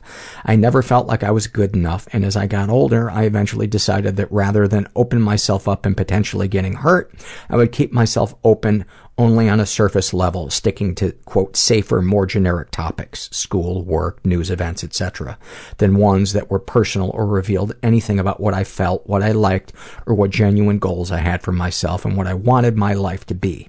The walls I mentally set up around myself don't just keep me at a mile's distance from my family members, but also with anyone new I meet. I hate it, honestly. I wish I could allow myself to be, well, myself with everyone. But I can't. It takes so much time for me to feel at ease, to shake the feeling that I need to prove my worth to anyone I meet, to understand that the person or people might actually like me and that I'm not a nuisance. There's some people in my life that I am comfortable with, and it's very freeing. But as a 20 something, it's getting harder and harder to see them as often, with everyone's lives going in different directions, with careers now that college is done. I'm scared I'll end up alone with no friends and no meaningful connections at all. Any positive experiences with your abusers? I feel hesitant to call them abusers because I don't know if my treatment could be considered emotional abuse. Yes, it was emotional abuse. Uh, they are my parents, so it's complicated to say the least. I have a lot of great memories with them. You know, and just to back up, that's not to say that a healthy parent uh, can't actually, uh, can't uh, occasionally say something that's, you know, maybe a little overly critical to their child, but when it's a consistent pattern of it, and that child uh, retreats into a shell and the parents have no interest in trying to pull that child out of the shell or, you know, create more safety and trust, that's abuse. That is abuse. Um, I have a lot of great memories with them, and I understand both of them have their own slew of problems with self-esteem and issues from their relationships with their own parents, and that it probably played a role in it. The worst part, to be honest, is that even when I tried to explain how they made me feel, not everything, I could never imagine telling them all of this, it, is, it essentially went through one ear and out the other. My mother's response was that she, quote, didn't think she was that bad in regards to her commenting on my appearance, which continues even now to a lesser degree. As for my father, he said, quote, oh please, and that was that. Yeah, that is straight up fucking abuse. And that is every bit as valid as a parent that hits their child. It is, the, the message is the same. It, that parent is saying to that child, you don't matter. And that fucks kids up. Darkest thoughts. I still live at home, so childhood photos and relics are everywhere, and sometimes when I see the photos of myself as a kid, I feel so ashamed. It probably sounds pathetic, but I've cried about it too. That doesn't sound pathetic, that sounds heartbreaking. I, and also kind of healing. Uh, that little girl had so much promise and hope, but I turned her into me. I feel horrible about it. My life now is nothing that my younger self imagined it to be. Hell, it's nothing. I wanted it to be four years ago, nor what I want it to be now. It's no wonder I only have a few friends. Darkest secrets. I feel like there's something wrong with me for feeling this way. I wonder if I'm depressed. I would bet you probably are depressed, um, but the the way that you are right now is not is is not the the authentic you. The authentic you had to retreat into yourself. And where therapy and support groups would help would be, it would be a way to rebuild trust in the world around you and to get a support network and to learn how to establish boundaries. And that authentic you would be able to reemerge. Um, so don't, please don't think that, that you've become a person that you are frozen into being for the rest of your life. Um, not, not if you reach out for help. So I really encourage you to, to do that. Um, yeah, your survey really moved me. It really moved me. And we're sending you a hug. But it's Christmas time, so it's going to get there late. I think I made that joke last week. Uh, this is Shame and Secrets survey filled out by a guy who calls himself Ricksville. And uh, he is bisexual in his 30s um, was raised in a totally chaotic environment. He's never been sexually abused, but uh, he's been emotionally abused. He writes, My mother had no clue how to raise us. I hate her for that and for the fact she cannot do as my dad did and admit it. Um, darkest thoughts taking my life. Darkest secrets, I would not know where to start. Sexual fantasies most powerful to you. I have a fetish for nylon outdoor clothing. It took me a long time to realize I'm not crazy for that. Odd, maybe, but not crazy. What, if anything, would you like to say to someone you haven't been able to? I have a problem telling my wife what I'd like her to do in bed. Why? I don't know. Um, what, if anything, do you wish for? I wish to not feel ashamed. Have you shared these things with others? Yes, I found the website FetLife. It feels good to know it's not just me. How do you feel after writing these things down? Strange. Anything you'd like to share with someone who shares your thoughts or experiences? Yes, FetLife helps a lot. It is a good release and a place to find people just like you. Uh, FetLife is a website. Um, I hope I'm not describing this wrong, but um, for people who have fetishes and ways for them to uh, connect with each with each other. And um, yeah, I, I, I wish you uh, luck on being able to um, connect to your wife and, and, and open up um, because you you deserve it, and she also, as a, your partner, des- deserves to know what's going on in your your mind and your your soul. This is a shame and secret survey filled out by Mary in Sacramento. She is straight. Uh, and then she qualifies, but I'm not really. Sex just is nothing to me anymore. I don't care about it anymore. I'm perfectly happy without it. She is. How old is she? And I got cut off. Maybe I can see it here. Oh, she's in her uh, her uh, 50s, and she was raised in a pretty dysfunctional environment uh, ever been the victim of sexual abuse? Some stuff happened, but I don't know if it counts. Uh, my uncle would always try to stick his tongue in my mouth. I need to get a bell on the desk, although it might remind me too much of the morning zoo people.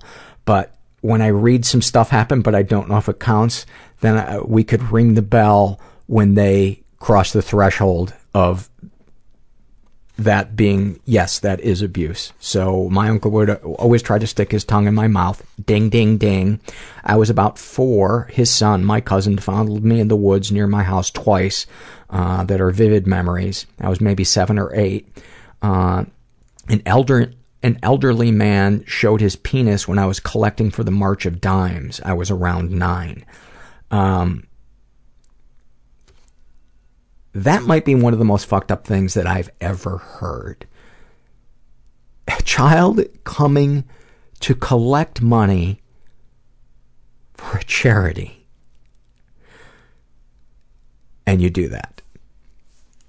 Wow. Uh, the worst and most troubling, my husband always badgered me to sleep with strangers. It was so oppressive. I felt trapped. I didn't want to, but he would always tell me I was boring and that if I would agree to his wishes, he would be happy. So I did. My intent was to do it just once so he would stop pressing me to do it. That's not what happened. He wanted me to do it all the time. I hated it. When I finally got the balls to say no, I'm not going to do this anymore, the threat started. If I didn't participate, he would take my children. He would take everything and put me on the street. I became really depressed.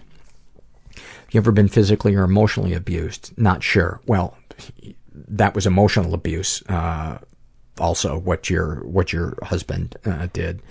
Um, our mother would whip us pretty bad with the belt. She once tackled me and threw me under a wrought iron table and chairs and tried to strangle me. And you're not sure if that's physical or emotional abuse. My dad had to pull her off. Uh, she held a knife to my face and told me she was going to put me in jail. I'd come home late from school. Uh, that and no, that was not a normal thing I did. Therapist says it all qualifies, but didn't all kids in the 80s go through stuff like that? I'm sorry to laugh, but it, it, I'm not laughing at you. I'm laughing at the way our brains minimize our trauma. Uh, any positive experiences with your abusers? Well, of course. It's really hard to wrap your brain around the idea of your experience being that of abuse. What was done to you was done by your mother, the person you love and trust most in life. Darkest thoughts. Exposing my ex-husband for the asshole he really is. Telling my father's relatives what that cousin did to me. Darkest secrets. I get to know people just long enough to become friends but then I just pull away, become distant, not interested, avoid them. People are complicated and too much work. And that's why God created dogs. Um, yeah, and then that, that's the that's the end of her uh, survey. Thank you for that. This is a happy moment filled out by a woman who calls herself Over the Rainbow, and she writes, I always feel inadequate at work. Every little mistake I make is a catastrophe in my head, and I believe I will be fired. I recently attended my company's Christmas party with my boyfriend, and the first thing my boss says to him is, We just love your girlfriend. She is awesome, and we are never letting her leave. In that moment, I swelled with pride and happiness because I realized that one, I'm a fucking awesome employee, and two, nobody is perfect and we all make mistakes. Oh, and three, I don't have to be so goddamn hard on myself. And then in parentheses, easier said than done. Any suggestions that make podcast better? Talk about Herbert's asshole some more. or just go fuck yourself. I will talk about Herbert's asshole some more. When when Herbert's asshole is freshly shaved and uh, and scented with lilac. We've never done that.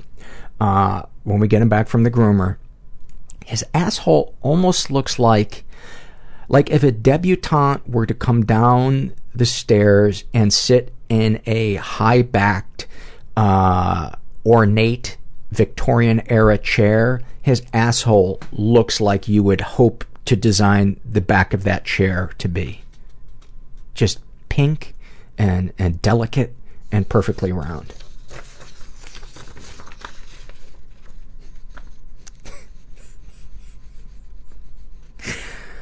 oh my god.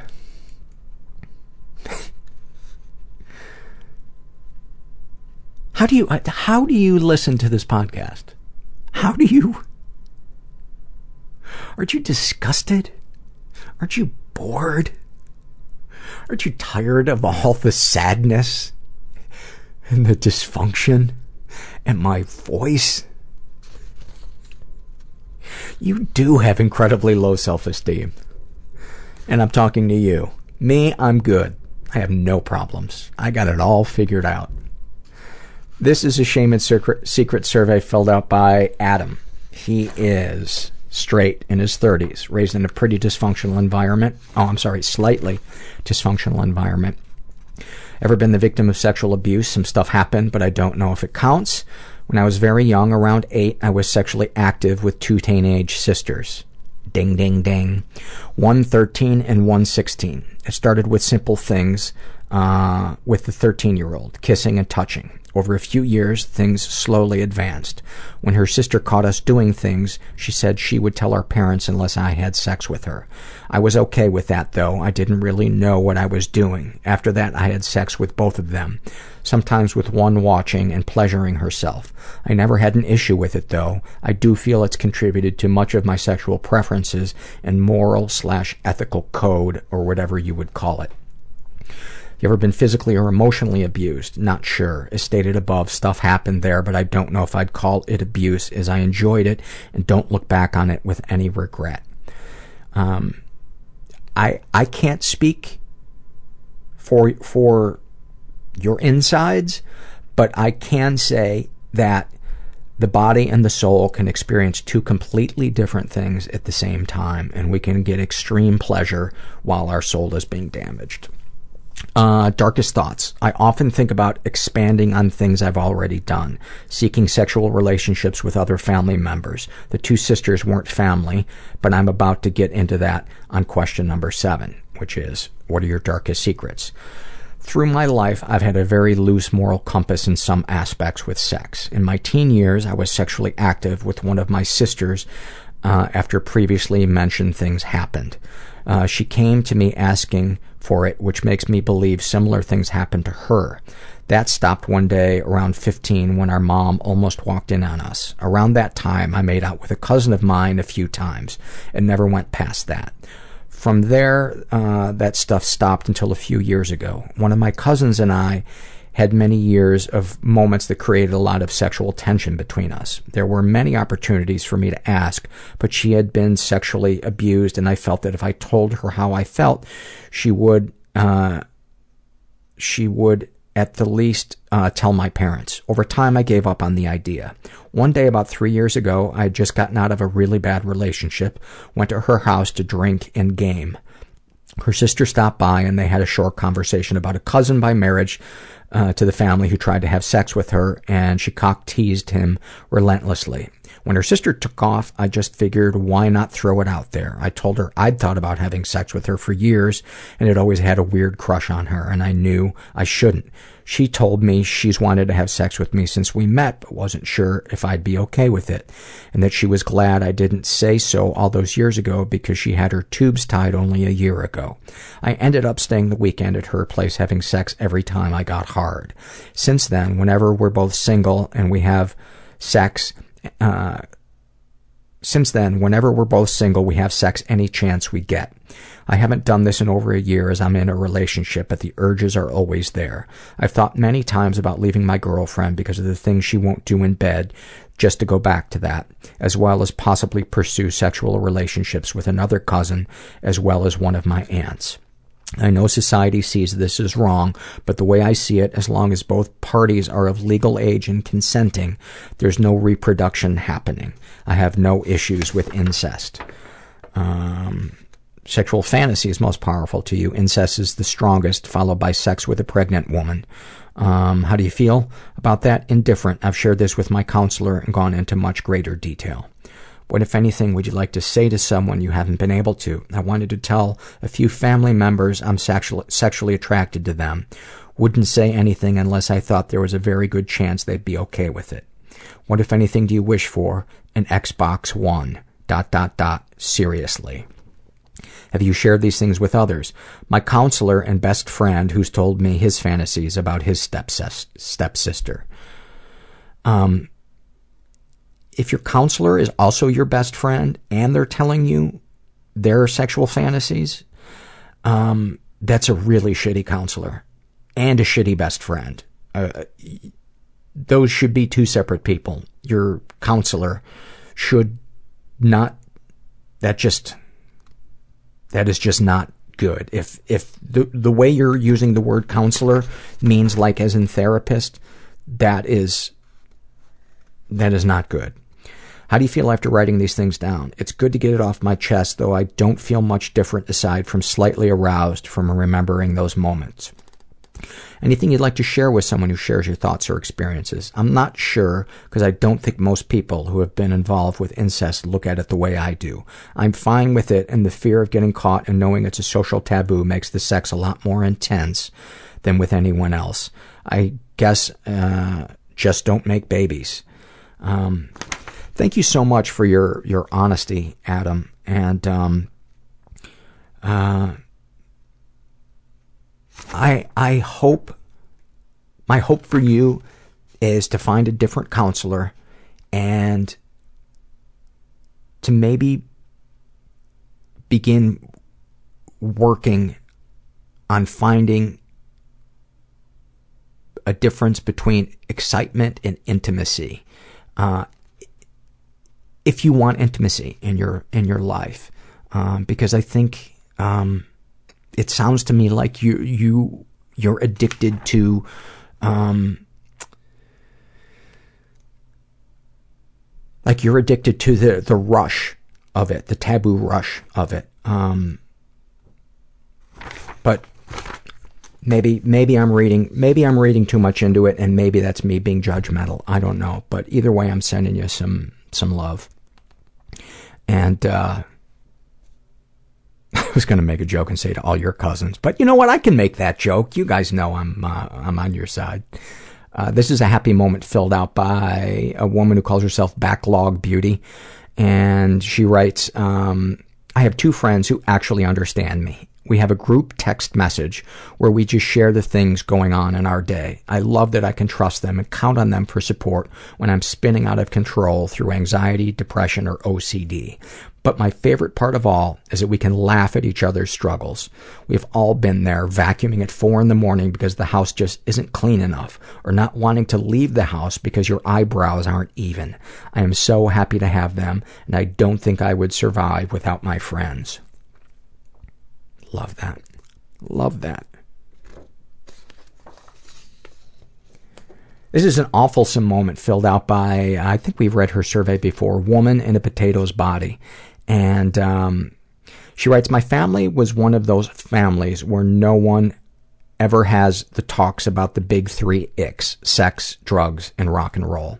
Unfortunately for my mom, both of her children were of the uh, beuterin I don't know what that means, beuterin variety, and all too soon, I, her oldest, got my very first period.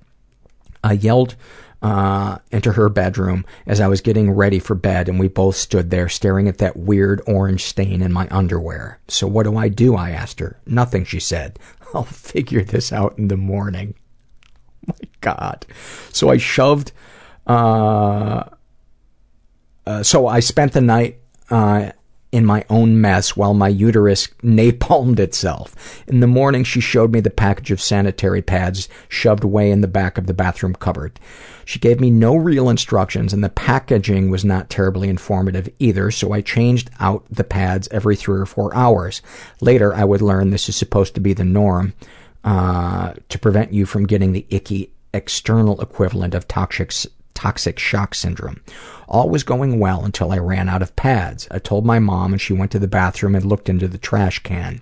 Some of these aren't even used, she told me. You go through all these pads and I'll show you the ones you should have changed and the ones you should have worn longer. I thought she was joking, but nope. Before long, I was on my knees in front of the toilet, digging through the wastebasket and propping up soiled pads on the sink. This one should have been worn longer, she told me. This one you could have changed, but probably should have worn longer. This one, and she was so involved in showing me my wastefulness, she didn't notice my sister, then five years old, come up to the bathroom door, stare in uh, stare in at all the bloody pads on the sink and make a break for the front door with the last few shreds of her innocence in her arms. Oddly enough, my sister always bought her own pads. My God, that is so awful. That is so awful. This is a shame and secret survey filled out by a woman who calls herself Rat Tail. She is gay. She's in her 20s. She was raised in a slightly dysfunctional environment. She's never been sexually abused. She's been emotionally abused. Um, darkest thoughts. When my dad is eating loudly next to me at dinner, I imagine how satisfying it would be to choke him and make him shut up. Sometimes I imagine making a trip to Florida to visit my ex-girlfriend just to break into her home where she lives with her partner and murder both of them and make it look like an accident. Darkest secrets. I once masturbated to the photo of a girl I was in love with, who happened to be uh, one of my best friends, and I Skyped with her moments later like nothing had happened. Also, I pull out my hair compulsively and eat it. And I don't microwave leftovers because I prefer them cold. Uh, I eat cold leftovers just because I'm lazy. Sexual fantasy is most powerful to you. Being in control, having my partner tied down and unable to touch me back. It makes me feel sad that I fear intimacy, but also kind of aroused to think about it. What, if anything, would you like to say to someone you haven't? I'd like to tell my best friend she is much better than the men she chooses to surround herself with. What, if anything, do you wish for? Ideally, living on my own island slash planet where I can have a lot of peace and quiet. Have you shared these things with others? Not the fantasies, but living in solitude. They don't really view it as a healthy thing. Uh, how do you feel after writing these things down? Gross, to be honest. Ha ha. Thank you for sharing that. This is this is from the being hospitalized survey. I just want to read a portion of this. This was filled out by a, uh, a woman who calls herself not sure what is supposed to go here, and um, her experience as a uh, patient in the psych ward. She writes, um, she she had uh, cut herself really deep and overdosed on drugs and alcohol, and uh, was fifty one fifty, and uh, did your being hospitalized help? She writes, I don't think so. There was always a person in my room and they put an alarm on my wrist because I had tried to make a run for it but got stopped. No one really talked to me, just a person with a clipboard sitting in the corner of my room minding their own business. The psychologist who saw me just kept asking me if I had sexual abuse in my past because of all the cutting. He asked me that question at least four times. I kept saying no. He didn't look me in the eyes, and I seemed to be a nuisance to him. The only advice they gave me was to stop cutting and go to therapy. I was angry for being there. You know, how how does somebody get their degree in therapy or psychiatry and not know to make eye contact with somebody, to not know to have empathy in your eyes when you're talking to somebody about them trying to take their life or possibly being sexually abused. I, I do not understand that. This is a shame and secret survey filled out by a guy who calls himself Eat Shame Shit Joy. he is asexual in his 20s, and this is just a partial survey. Uh, he's never been sexually abused. I'm not sure if he's been physically or emotionally. Um, darkest thoughts. I sometimes think about suicide, but not as a way to die, just a way into the hospital. Darkest secrets. I'm a graduate student, but I'm very addicted to weed. I'm afraid to let anyone know as it would seem unprofessional and irresponsible. I'm in treatment for an eating disorder, but sometimes I wonder if I just made it up for attention. And my thought is, people don't make stuff up like that usually for attention. And the other thought is that is not unprofessional or irresponsible. That's actually to, to let somebody know to ask for help about an addiction is actually incredibly professional and incredibly responsible. I think it's just who you choose to, to reach out to help for. And uh, maybe call an 800 number and try to find a, uh, um, a support group for, for addiction. I know that there are uh, 12 step groups for, for weed addiction. This is, uh, and sending you some love. And this is an awful moment uh, filled out by a girl who calls herself that one girl who went to rehab. And uh, her awful moment, she writes, My junior and senior year of high school, I was sent to a therapeutic boarding school for, quote, troubled young women. Picture 60 crazy, hormonal teenage girls in a treatment center for two years who don't want to be there. After I'd been there for a few months, one of the girls decided to artistically express her distaste for the institution. Using her own feces as a medium, she would create abstract works of art on the bathroom walls. Her diverse range of work varied from beautifully detailed landscapes of shit to original and thoughtful quotes such as, You guys are all fuckers. This selfless vigilante was deemed the poop smearer, or sometimes more fondly, poop casso. Unfortunately, since no one admitted to the crime of passion, all the girls in the treatment center were put on bathroom probation. We could only enter the bathroom one at a time, and the staff would watch us like hawks while we took care of our business. And yet, Poopcasso struck again. Multiple times. I don't know if the staff was blind or just insanely incompetent, but we remained on this probation for another two months. We didn't find out who it was until much later. After a few of the girls graduated the program, we received a letter from one of them in which she revealed her true identity. We all cheered for her when the staff read us this, and she became legendary, a sort of counterculture symbol for us. As punishment for our evident support of this icon, we were promptly made to rake gravel for eight hours and assigned to, quote, think long and hard about who you idolize. idolize. To this day, for me, I still revere the poop smearer. Oh, I love a good awfulsome moment. Oh. It's Christmas. Why wouldn't I be getting some of them? This is a shame and secret survey filled out by a guy who calls himself Rusty Jim. He's straight in his 20s, was raised in a slightly dysfunctional environment, was the victim of sexual abuse and never reported it. Uh, he writes, When I was five or six, my slightly older step cousins made me go into a bathroom and told me to pull a string when my pants were down so they could see my penis. I kept pulling the string without my pants being down. Eventually, I went into a shower and actually pulled my pants down, and my cousins, quote, walked in. Um, after that, it gets gray. I seemed to always be around my mom when she was naked or half naked. When, uh, when, and when I was in second grade, I saw most of her vagina in the bathroom. This led to lots of gross sexual feelings towards her in my teen years. My stepbrother exposed his erect penis to me in a locker room once when I was 12. I think he was sexually inappropriate in other ways, but I can't remember. Uh, I've been physically or emotionally abused. Never been physically, but he has been emotionally. My mother's my mother always has a blank, dissociative look in her eyes. She was so controlling. When I was a teenager, she installed deadbolts on the doors uh, for missing curfew, leaving me to sleep in my car frequently. She often would lock me out of my room for not following her quote structure. I hate her. Uh, any positive experiences with your abusers? Um, yes, she always supported what I wanted to do with my life and took me on many road trips. Darkest thoughts, killing animals, raping people, uh, parentheses, not my mom, oddly, uh, killing people, fomenting uh, them physically and emotionally, uh, killing myself in many ways. Darkest secrets. Uh, tickled my younger sister when I was 13 and she was 7. It was at night and we shared a room. I had an erection the whole time also jerking off while sniffing my stepmom's dirty underwear, and molesting my mother in her sleep on a road trip while camping, and feeling her up almost every night of the trip. I hate myself.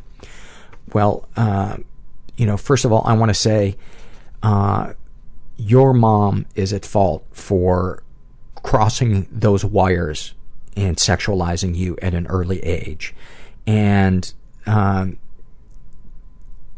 you know, if you want to get into verbiage, you were not molesting your mother. I I would bet that your mother was fucking awake and getting off on it when when you were doing that. Um, and if you're not in therapy, I really, really hope you can get into it because um, that that shit is uh, that's a lot. All of this stuff is really heavy. Um,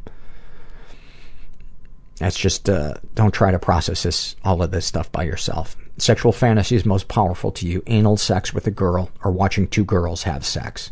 What, if anything, would you like to say to someone you haven't been able to? To my sister, I'm sorry. Um, uh, but, uh, and they puts in parentheses, fear. I imagine uh, that means you have fear of, uh, saying that to her. And to his mother, go to therapy, get medication, you're not well. Um, I've told her, but she won't listen. And stop trying to change your mother. Your mother is a sick person, and she is in charge of her own destiny. But what you can decide is whether or not you want your destiny to still intersect with hers. What, if anything, do you wish for? I wish my mom had an abortion because most of the time life feels like one long fucking chore. Have you shared these things with others? Most of it with my girlfriend. The only things I haven't told her is because I wasn't thinking about it at the time, but she knows the darkest shit. That well, that's good. That's good that you have somebody that you can you can open up to. How do you feel after writing these things down? Tired, sad, mostly numb. Um, Anything you'd like to share with someone who shares your thoughts or experiences.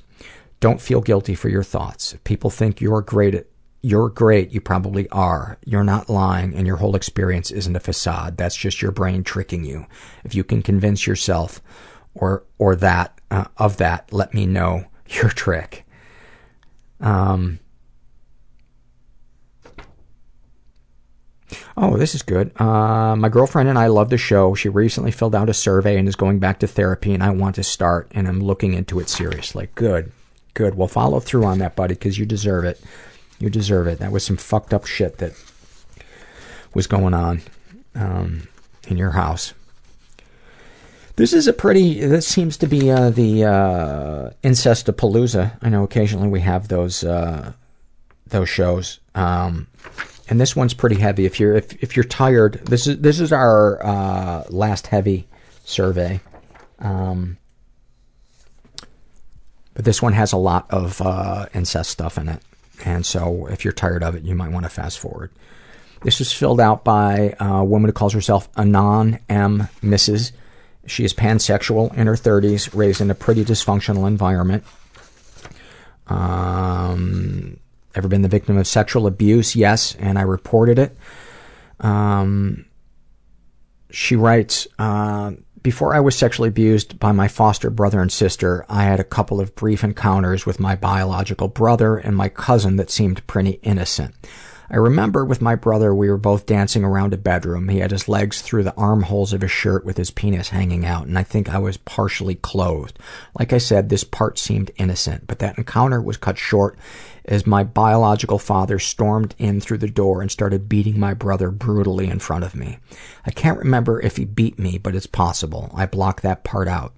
With my cousin, we would quote neck in the closet. Essentially, we would just kiss, kiss each other's necks, but I don't really remember any sexual fondling or any movements below the waist. Both my brother and I were moved into protective custody at a very young age, then moved to a foster care around four, five and four, respectively. I remember several separate accounts of abuse.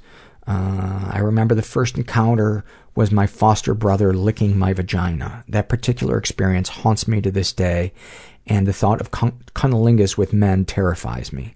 There have been times where I either have to be drunk or high or both in order to be relaxed enough to enjoy and or orgasm from the experience. The second encounter that I remember happened in the family room around the TV. As I lay in the middle of the room with a blanket over my body and with my family around, my foster brother lifted the blanket, and as soon as he was behind me, he had forced his penis into my hands just as quickly. My foster mother cooed something as I became absolutely petrified. Aw, how sweet. I can't remember how long it lasted, but certainly as long as the show we were watching, uh, at least. Uh, the third thing I remember was a group situation, kind of a seven minutes in heaven sort of thing, but you know, with an incest flavor. This involved my foster sister, my foster brother, my biological brother, and the other foster children that lived there at the time, and also foster cousins. I was forced to finger my foster sister in a dark closet for what felt like an eternity. This, I think, happened fairly frequently at family gatherings. On one occasion, I told my foster sister that I didn't want to, quote, do it. We stood in the dark until the time was up, and once we left the closet, the other children shamed me when they didn't believe we had done anything. The fourth thing I remember is that my foster brother had tried to negotiate what I believed was penetrative sex with me. In exchange for sex, he would give me baseball cards. Mind you, at this time, I was five years old and he was 11. I remember saying that I didn't want to. The nights following that encounter were hell as both my foster sister and brother terrorized both my biological brother and I in the middle of the night. They would attempt to scare us in different ways. My brother and I haven't really spoken about it, but that was probably the most terrifying time of my entire life. When I was about 11 or 12, the fifth grade class at my school was herded into the gym to watch a movie. It happened to be about sexual abuse, and I just started bawling. Me and a few other girls were then sent to the principal's office, and I was asked to recount what had happened, so I lied. At the age of seven, my biological mom had regained custody of both my brother and I. We lived with her for about three years. She had remarried this terrible guy, and I said it was him that did it. I guess I figured he was several states away and probably dead or homeless and unable to be found, so why not? After three years of having us, she couldn't adequately take care of us, so we unfortunately landed back in the same foster home. I felt like I had to lie. My foster brothers and sisters were much older now and were model students, athletes, and well liked in school. To say they were abusers, sexual abusers at that, would be damning to me. Even though it was never stated, it would always be their word against mine, and who would believe a girl with a Pollyanna complex anyway? I feel and have always felt immense amounts of shame over this entire thing, and eventually I told my husband and a therapist and a few other close friends slash partners about my experience. I can't tell you how many times I've left Thanksgiving or other family gatherings with panic attacks, panic attacks or severe anxiety. Afterward, I'm so exhausted that I pretty much head right back to bed. I continue to have anger and sadness over it, and any time I'm around family, family, I always have sinking feelings of dread and hypervigilance. I sometimes tell family that I'm not coming to something and they seem hurt when I do. The holidays aren't a super happy time for me, which is probably why I feel like an emotional hurricane right I've got to learn to staple in better places right now, and it's stirring up a lot of darkness at the moment. You ever been physically or emotionally abused? She's been both. Uh, I believe I was physically abused by both my biological parents, if not neglected. Uh, my biological mother brags about it sometimes. I was emotionally abused by my foster mother. She was an alcoholic, but I didn't really know until I was much older.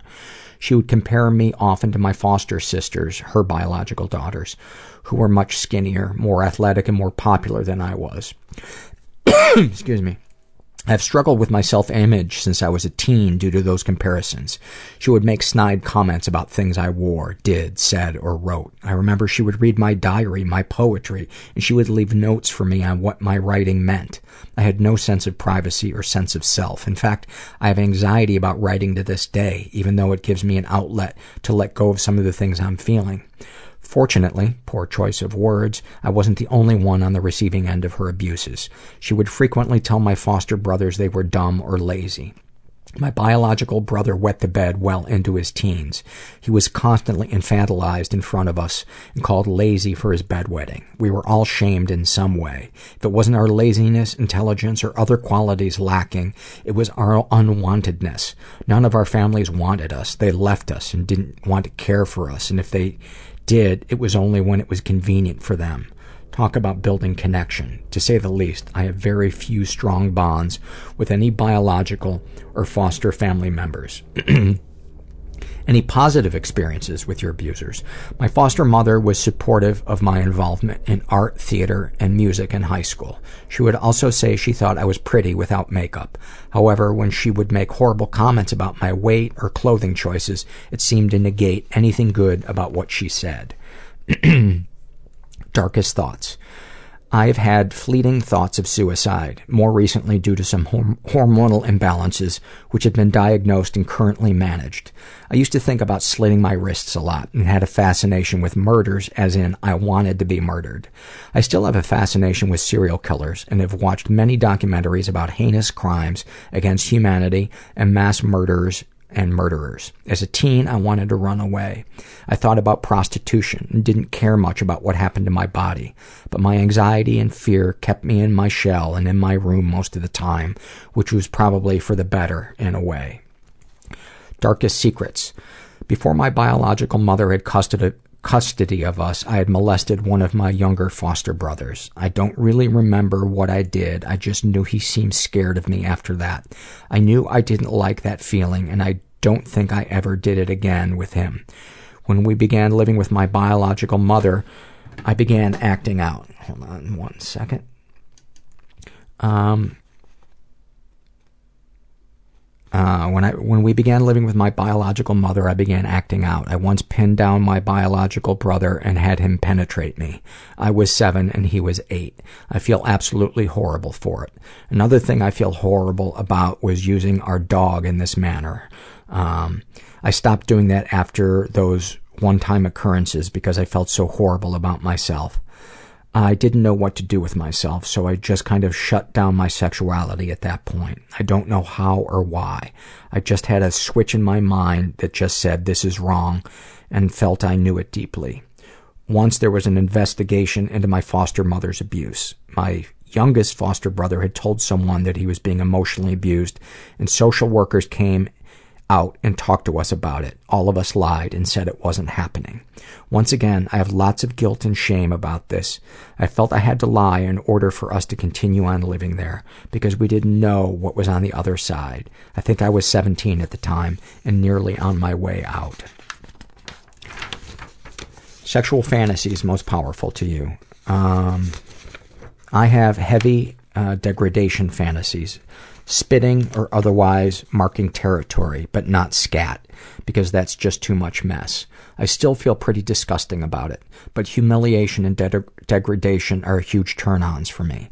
I have a fantasy where I lead someone to an old, disused public bathroom, a place where the cleaning schedule hasn't been adhered to, and make them clean the toilet seat with their tongue. I have on occasion role played incest and rape where I'm both the abuser and the abusee. I have also actively engaged in practicing BDSM regularly with other consenting adults. That makes me feel less disgusting and more normal somehow. What, if anything, would you like to say to someone you haven't been able to? I don't know where I'd begin. I'm not the best with spoken words, but I think I'd like to tell them that I feel screwed up because of their perpetrations. I want to know who did it to them, who made them feel so worthless. I struggle with intimacy and love and knowing what it feels uh, to be loved and appreciated as a human being. Even though I feel mo- more, quote, normal now, I still feel like a part of me was stolen through years of physical and emotional torture. What, if anything, do you wish for? I wish for peace for everyone involved. I don't want this pain anymore, and I'd like it to not have so much power me power over me sometimes. Have you shared these things with others? I have shared these things with some close friends and with my husband and a therapist. It prompted some of my friends to also share their experiences with sexual abuse. My husband has, over the course of 16 years of being together, told me to go to therapy. I think he just felt ill equipped to take on that much pain. I finally did when I was 28. I went for about 10 to 15 sessions and just couldn't do it. I was doing EMDR, which is a type of therapy for people with PTSD, and I found it just left me exhausted and not feeling any better about the abuse when I left. I just felt even more horrible about myself and began to be more critical, more hypervigilant, and more defensive afterwards. You know, I have heard that, that for some people, EMDR can kind of backfire on them, especially if the if they are rushed into immediately talking about the most traumatic uh, situations. But you know, my thought is reading this is I would not give up on therapy. I would not give up on therapy, and I would definitely look into some type of incest survivor um, support group. Uh, how do you feel after writing these things down? I feel like I've just dropped down a 10 ton book of my life in front of a bajillion people, and that feels really vulnerable. and I have to say, and it's really beautiful because you, you experienced some of the worst abuse I've, I've ever, I've ever come across. And that, you know, you're, you're you're shaming yourself for the things that you did to other kids too when you were a kid, but that is those ripples are coming from what those uh, adults were doing to to those kids, and I hope you can forgive yourself um, and find intimacy um, because you deserve it. You deserve it, and thank God you have people that you can that you can talk to. Is there anything you'd like to share with someone who shares your thoughts or experiences? The only thing that helps is talking about it. Not only can you get the validation you need to move on from it, but you can also begin speaking about this with less emotion. Crying has always been a problem for me, and I notice that the more I tell my story, the less likely I'm going to cry and feel shame and feel bad about myself for telling, and the more I begin to feel brave and like a survivor rather than a victim.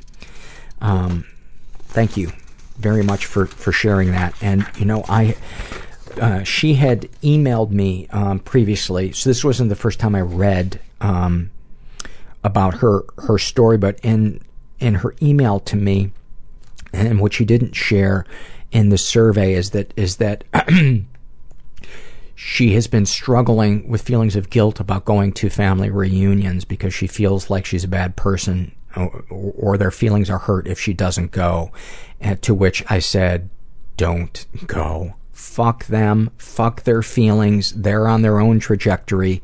It's time for you to start taking care of yourself. And if you don't want to go, don't do it. That's that's one of the ways that healing can begin is to advocate for yourself. Um, and it, it's self-advocation is that is that a word uh, is a muscle and it starts out pretty flabby but once we start taking care of ourselves that muscle gets strong and it becomes easier to do and that guilt gets to us less. But sending you a big hug and some love. This is from the uh, being hospitalized survey and this is just it, it's an awful moment. So i just uh, and it's just a tiny little snapshot. Um, his name is Paul, and he was um, uh, on his way home, uh, or was he going to the hospital? I can't remember. Um, oh, I think he was being moved from one hospital to the next, and yeah, and he writes, uh, having a lovely ambulance drive while being strapped to a gurney and seeing folks in their cars through the back door windows. wow. Wow, that is such a picture. That is such a picture. Uh, here is a happy moment. It's a little bittersweet, but um, this is filled out by our friend, a woman in a potato's body. And she writes, I can't decide if this is a happy moment or if it's awfulsome, but what the hey. I was one of those kids whose parents put way too much responsibility on them. I was my mom's main emotional support and the calmer down of an abusive father. And during my late high school college years, the caretaker for my grandma after she was diagnosed with Parkinson's. I spent most of my summers with her and it was pretty terrible. We got along well, and as her first granddaughter, it was no secret that I was her favorite grandchild. She was my favorite grandparent as well, but we were both seriously depressed. Every night she would give me a hug and a kiss goodnight and take her Cadillac, her walker, back to her bedroom. And around one in the morning I would go to my room right across from her room and leave both bedroom doors open because I was afraid I would wake up one morning and not hear her breathing. During my last year of college, Grandma had a stroke and did a few months worth of physical therapy before she realized, hey, I've wanted to be dead for years. Why am I trying to live? So she stopped doing her physical therapy and eventually she was moved into a hospice house. She was in there two days and knocked out on morphine the entire time. My parents couldn't wake her up, and my aunts and uncles couldn't wake her up. And when they left the room crying, I said something to her to the effect of, Hey, Grandma, I'm here. And when I looked down, there was her hand sticking up in the air, reaching around for my hand. I took her hand, and it was like something out of a movie. She knew I took care of her, and she wanted to take care of me. She died later that night, and it didn't occur to me for a long time that that was fucking magical. It was one chronically depressed person to another saying, It's gonna be okay. See, it all turned out okay in the end. I'm crying writing this because nobody in my family offers any praise or really any thanks for all the things I've done for them since I was small but that hand squeeze meant more than anything. I love you, Grandma B, wherever you are. Oh, I know some of you guys got tears running down your face after that one. And I would too, if I wasn't dead inside. And finally, we have a happy moment filled out by a woman who calls herself Rice Tea. And she writes, When I was recovering from alcohol and drug abuse, I saw a recreational physical therapist because I had pains all over my body. She explained post-acute withdrawal syndrome, syndrome to me, and I felt a bit better. She also asked me some questions that no one had really asked. She said, What do you want to do? I thought about it and said, Well, I'm trying to figure out how to get back to where I was before this all started. She looked at me and said, Where were you before this started and what got you into this? What do you want to do? I had never thought about it that way. I said, I want to travel. I never traveled. I went to college and then threw myself into work. I never traveled and I always wish I had. So I started to travel. I took a bus to Niagara Falls and stayed at a nice hotel. It was easy because it was an hour from my home. I flew to New York City because I knew the city a little and I felt reasonably comfort, comfortable there. I went to Paris because I went to French immersion since I was five and I understood the language. I didn't know, uh, I didn't know the city, but I could understand what people were saying. In November of 2014, I went to Peru. I traveled through the country for three weeks. I should say that my greatest moment was finishing the four day trek of the Inca Trail and seeing Machu Picchu. Am I pronouncing that right? Uh, but the most memorable moment for me was in a tiny town in the Andes. I was in a tiny hotel room alone at night and I got online. I went on Facebook and then immediately closed it. I went on the Maps app and just zoomed out. I screenshotted it and still look at it to this day. I was so far from home. I was by myself and I was okay. I felt like I could achieve anything. Yeah, I have a crappy job. Yeah, I'm not married. I have no kids. I don't have a lot of things I'm supposed to have. But I'm a person who is too scared to leave the house most days. And I'm in the backwoods of Peru and I'm going to do something I've dreamed about since I was a kid. I can't ever remember feeling so proud of myself. Just love when you guys give me uh, the one to, to end the show. And it's just like when I'm going through the surveys, it's just like it's, it, like it just has a halo on it. Like, like the universe is just to make sure that every week I've got one that, that is just, uh, a no-brainer to be the one to, to end the show. I, I love that. I love that. And I hope you guys are hanging in there. Uh, I guess this will be, you'll be hearing this if you're listening the day it's released. It'll be Christmas Day. So I hope, uh, I hope you get some good presents. I hope your relatives don't uh, bother you too much. I don't hope you don't feel guilt that oh, I didn't get enough presents. I always do that. Whenever my wife is opening her presents, I'm always like, oh fuck, I didn't get enough. And she's always happy. Because she's a good liar. Um, anyway. I hope you heard something that helped you. I hope you felt some comfort. I hope maybe something illuminated something, turned a light bulb on. Um, or this just put you to sleep and you got some deep, deep sleep. And uh, if you are asleep, to those of you that are asleep right now, let that bladder go. Just let it go. Let it go. Let those bowels go. Yeah. Deep. Just breathe deep. Let it go. Just feel the urine coming out. Sweet, sweet urine. Merry Christmas. You're not alone. And thanks for listening. Everybody I know is bizarrely beautifully Everybody fucked up I in some know is weird way. bizarrely beautifully Everybody fucked up in some weird way. Bizarrely beautifully fucked up in some weird way.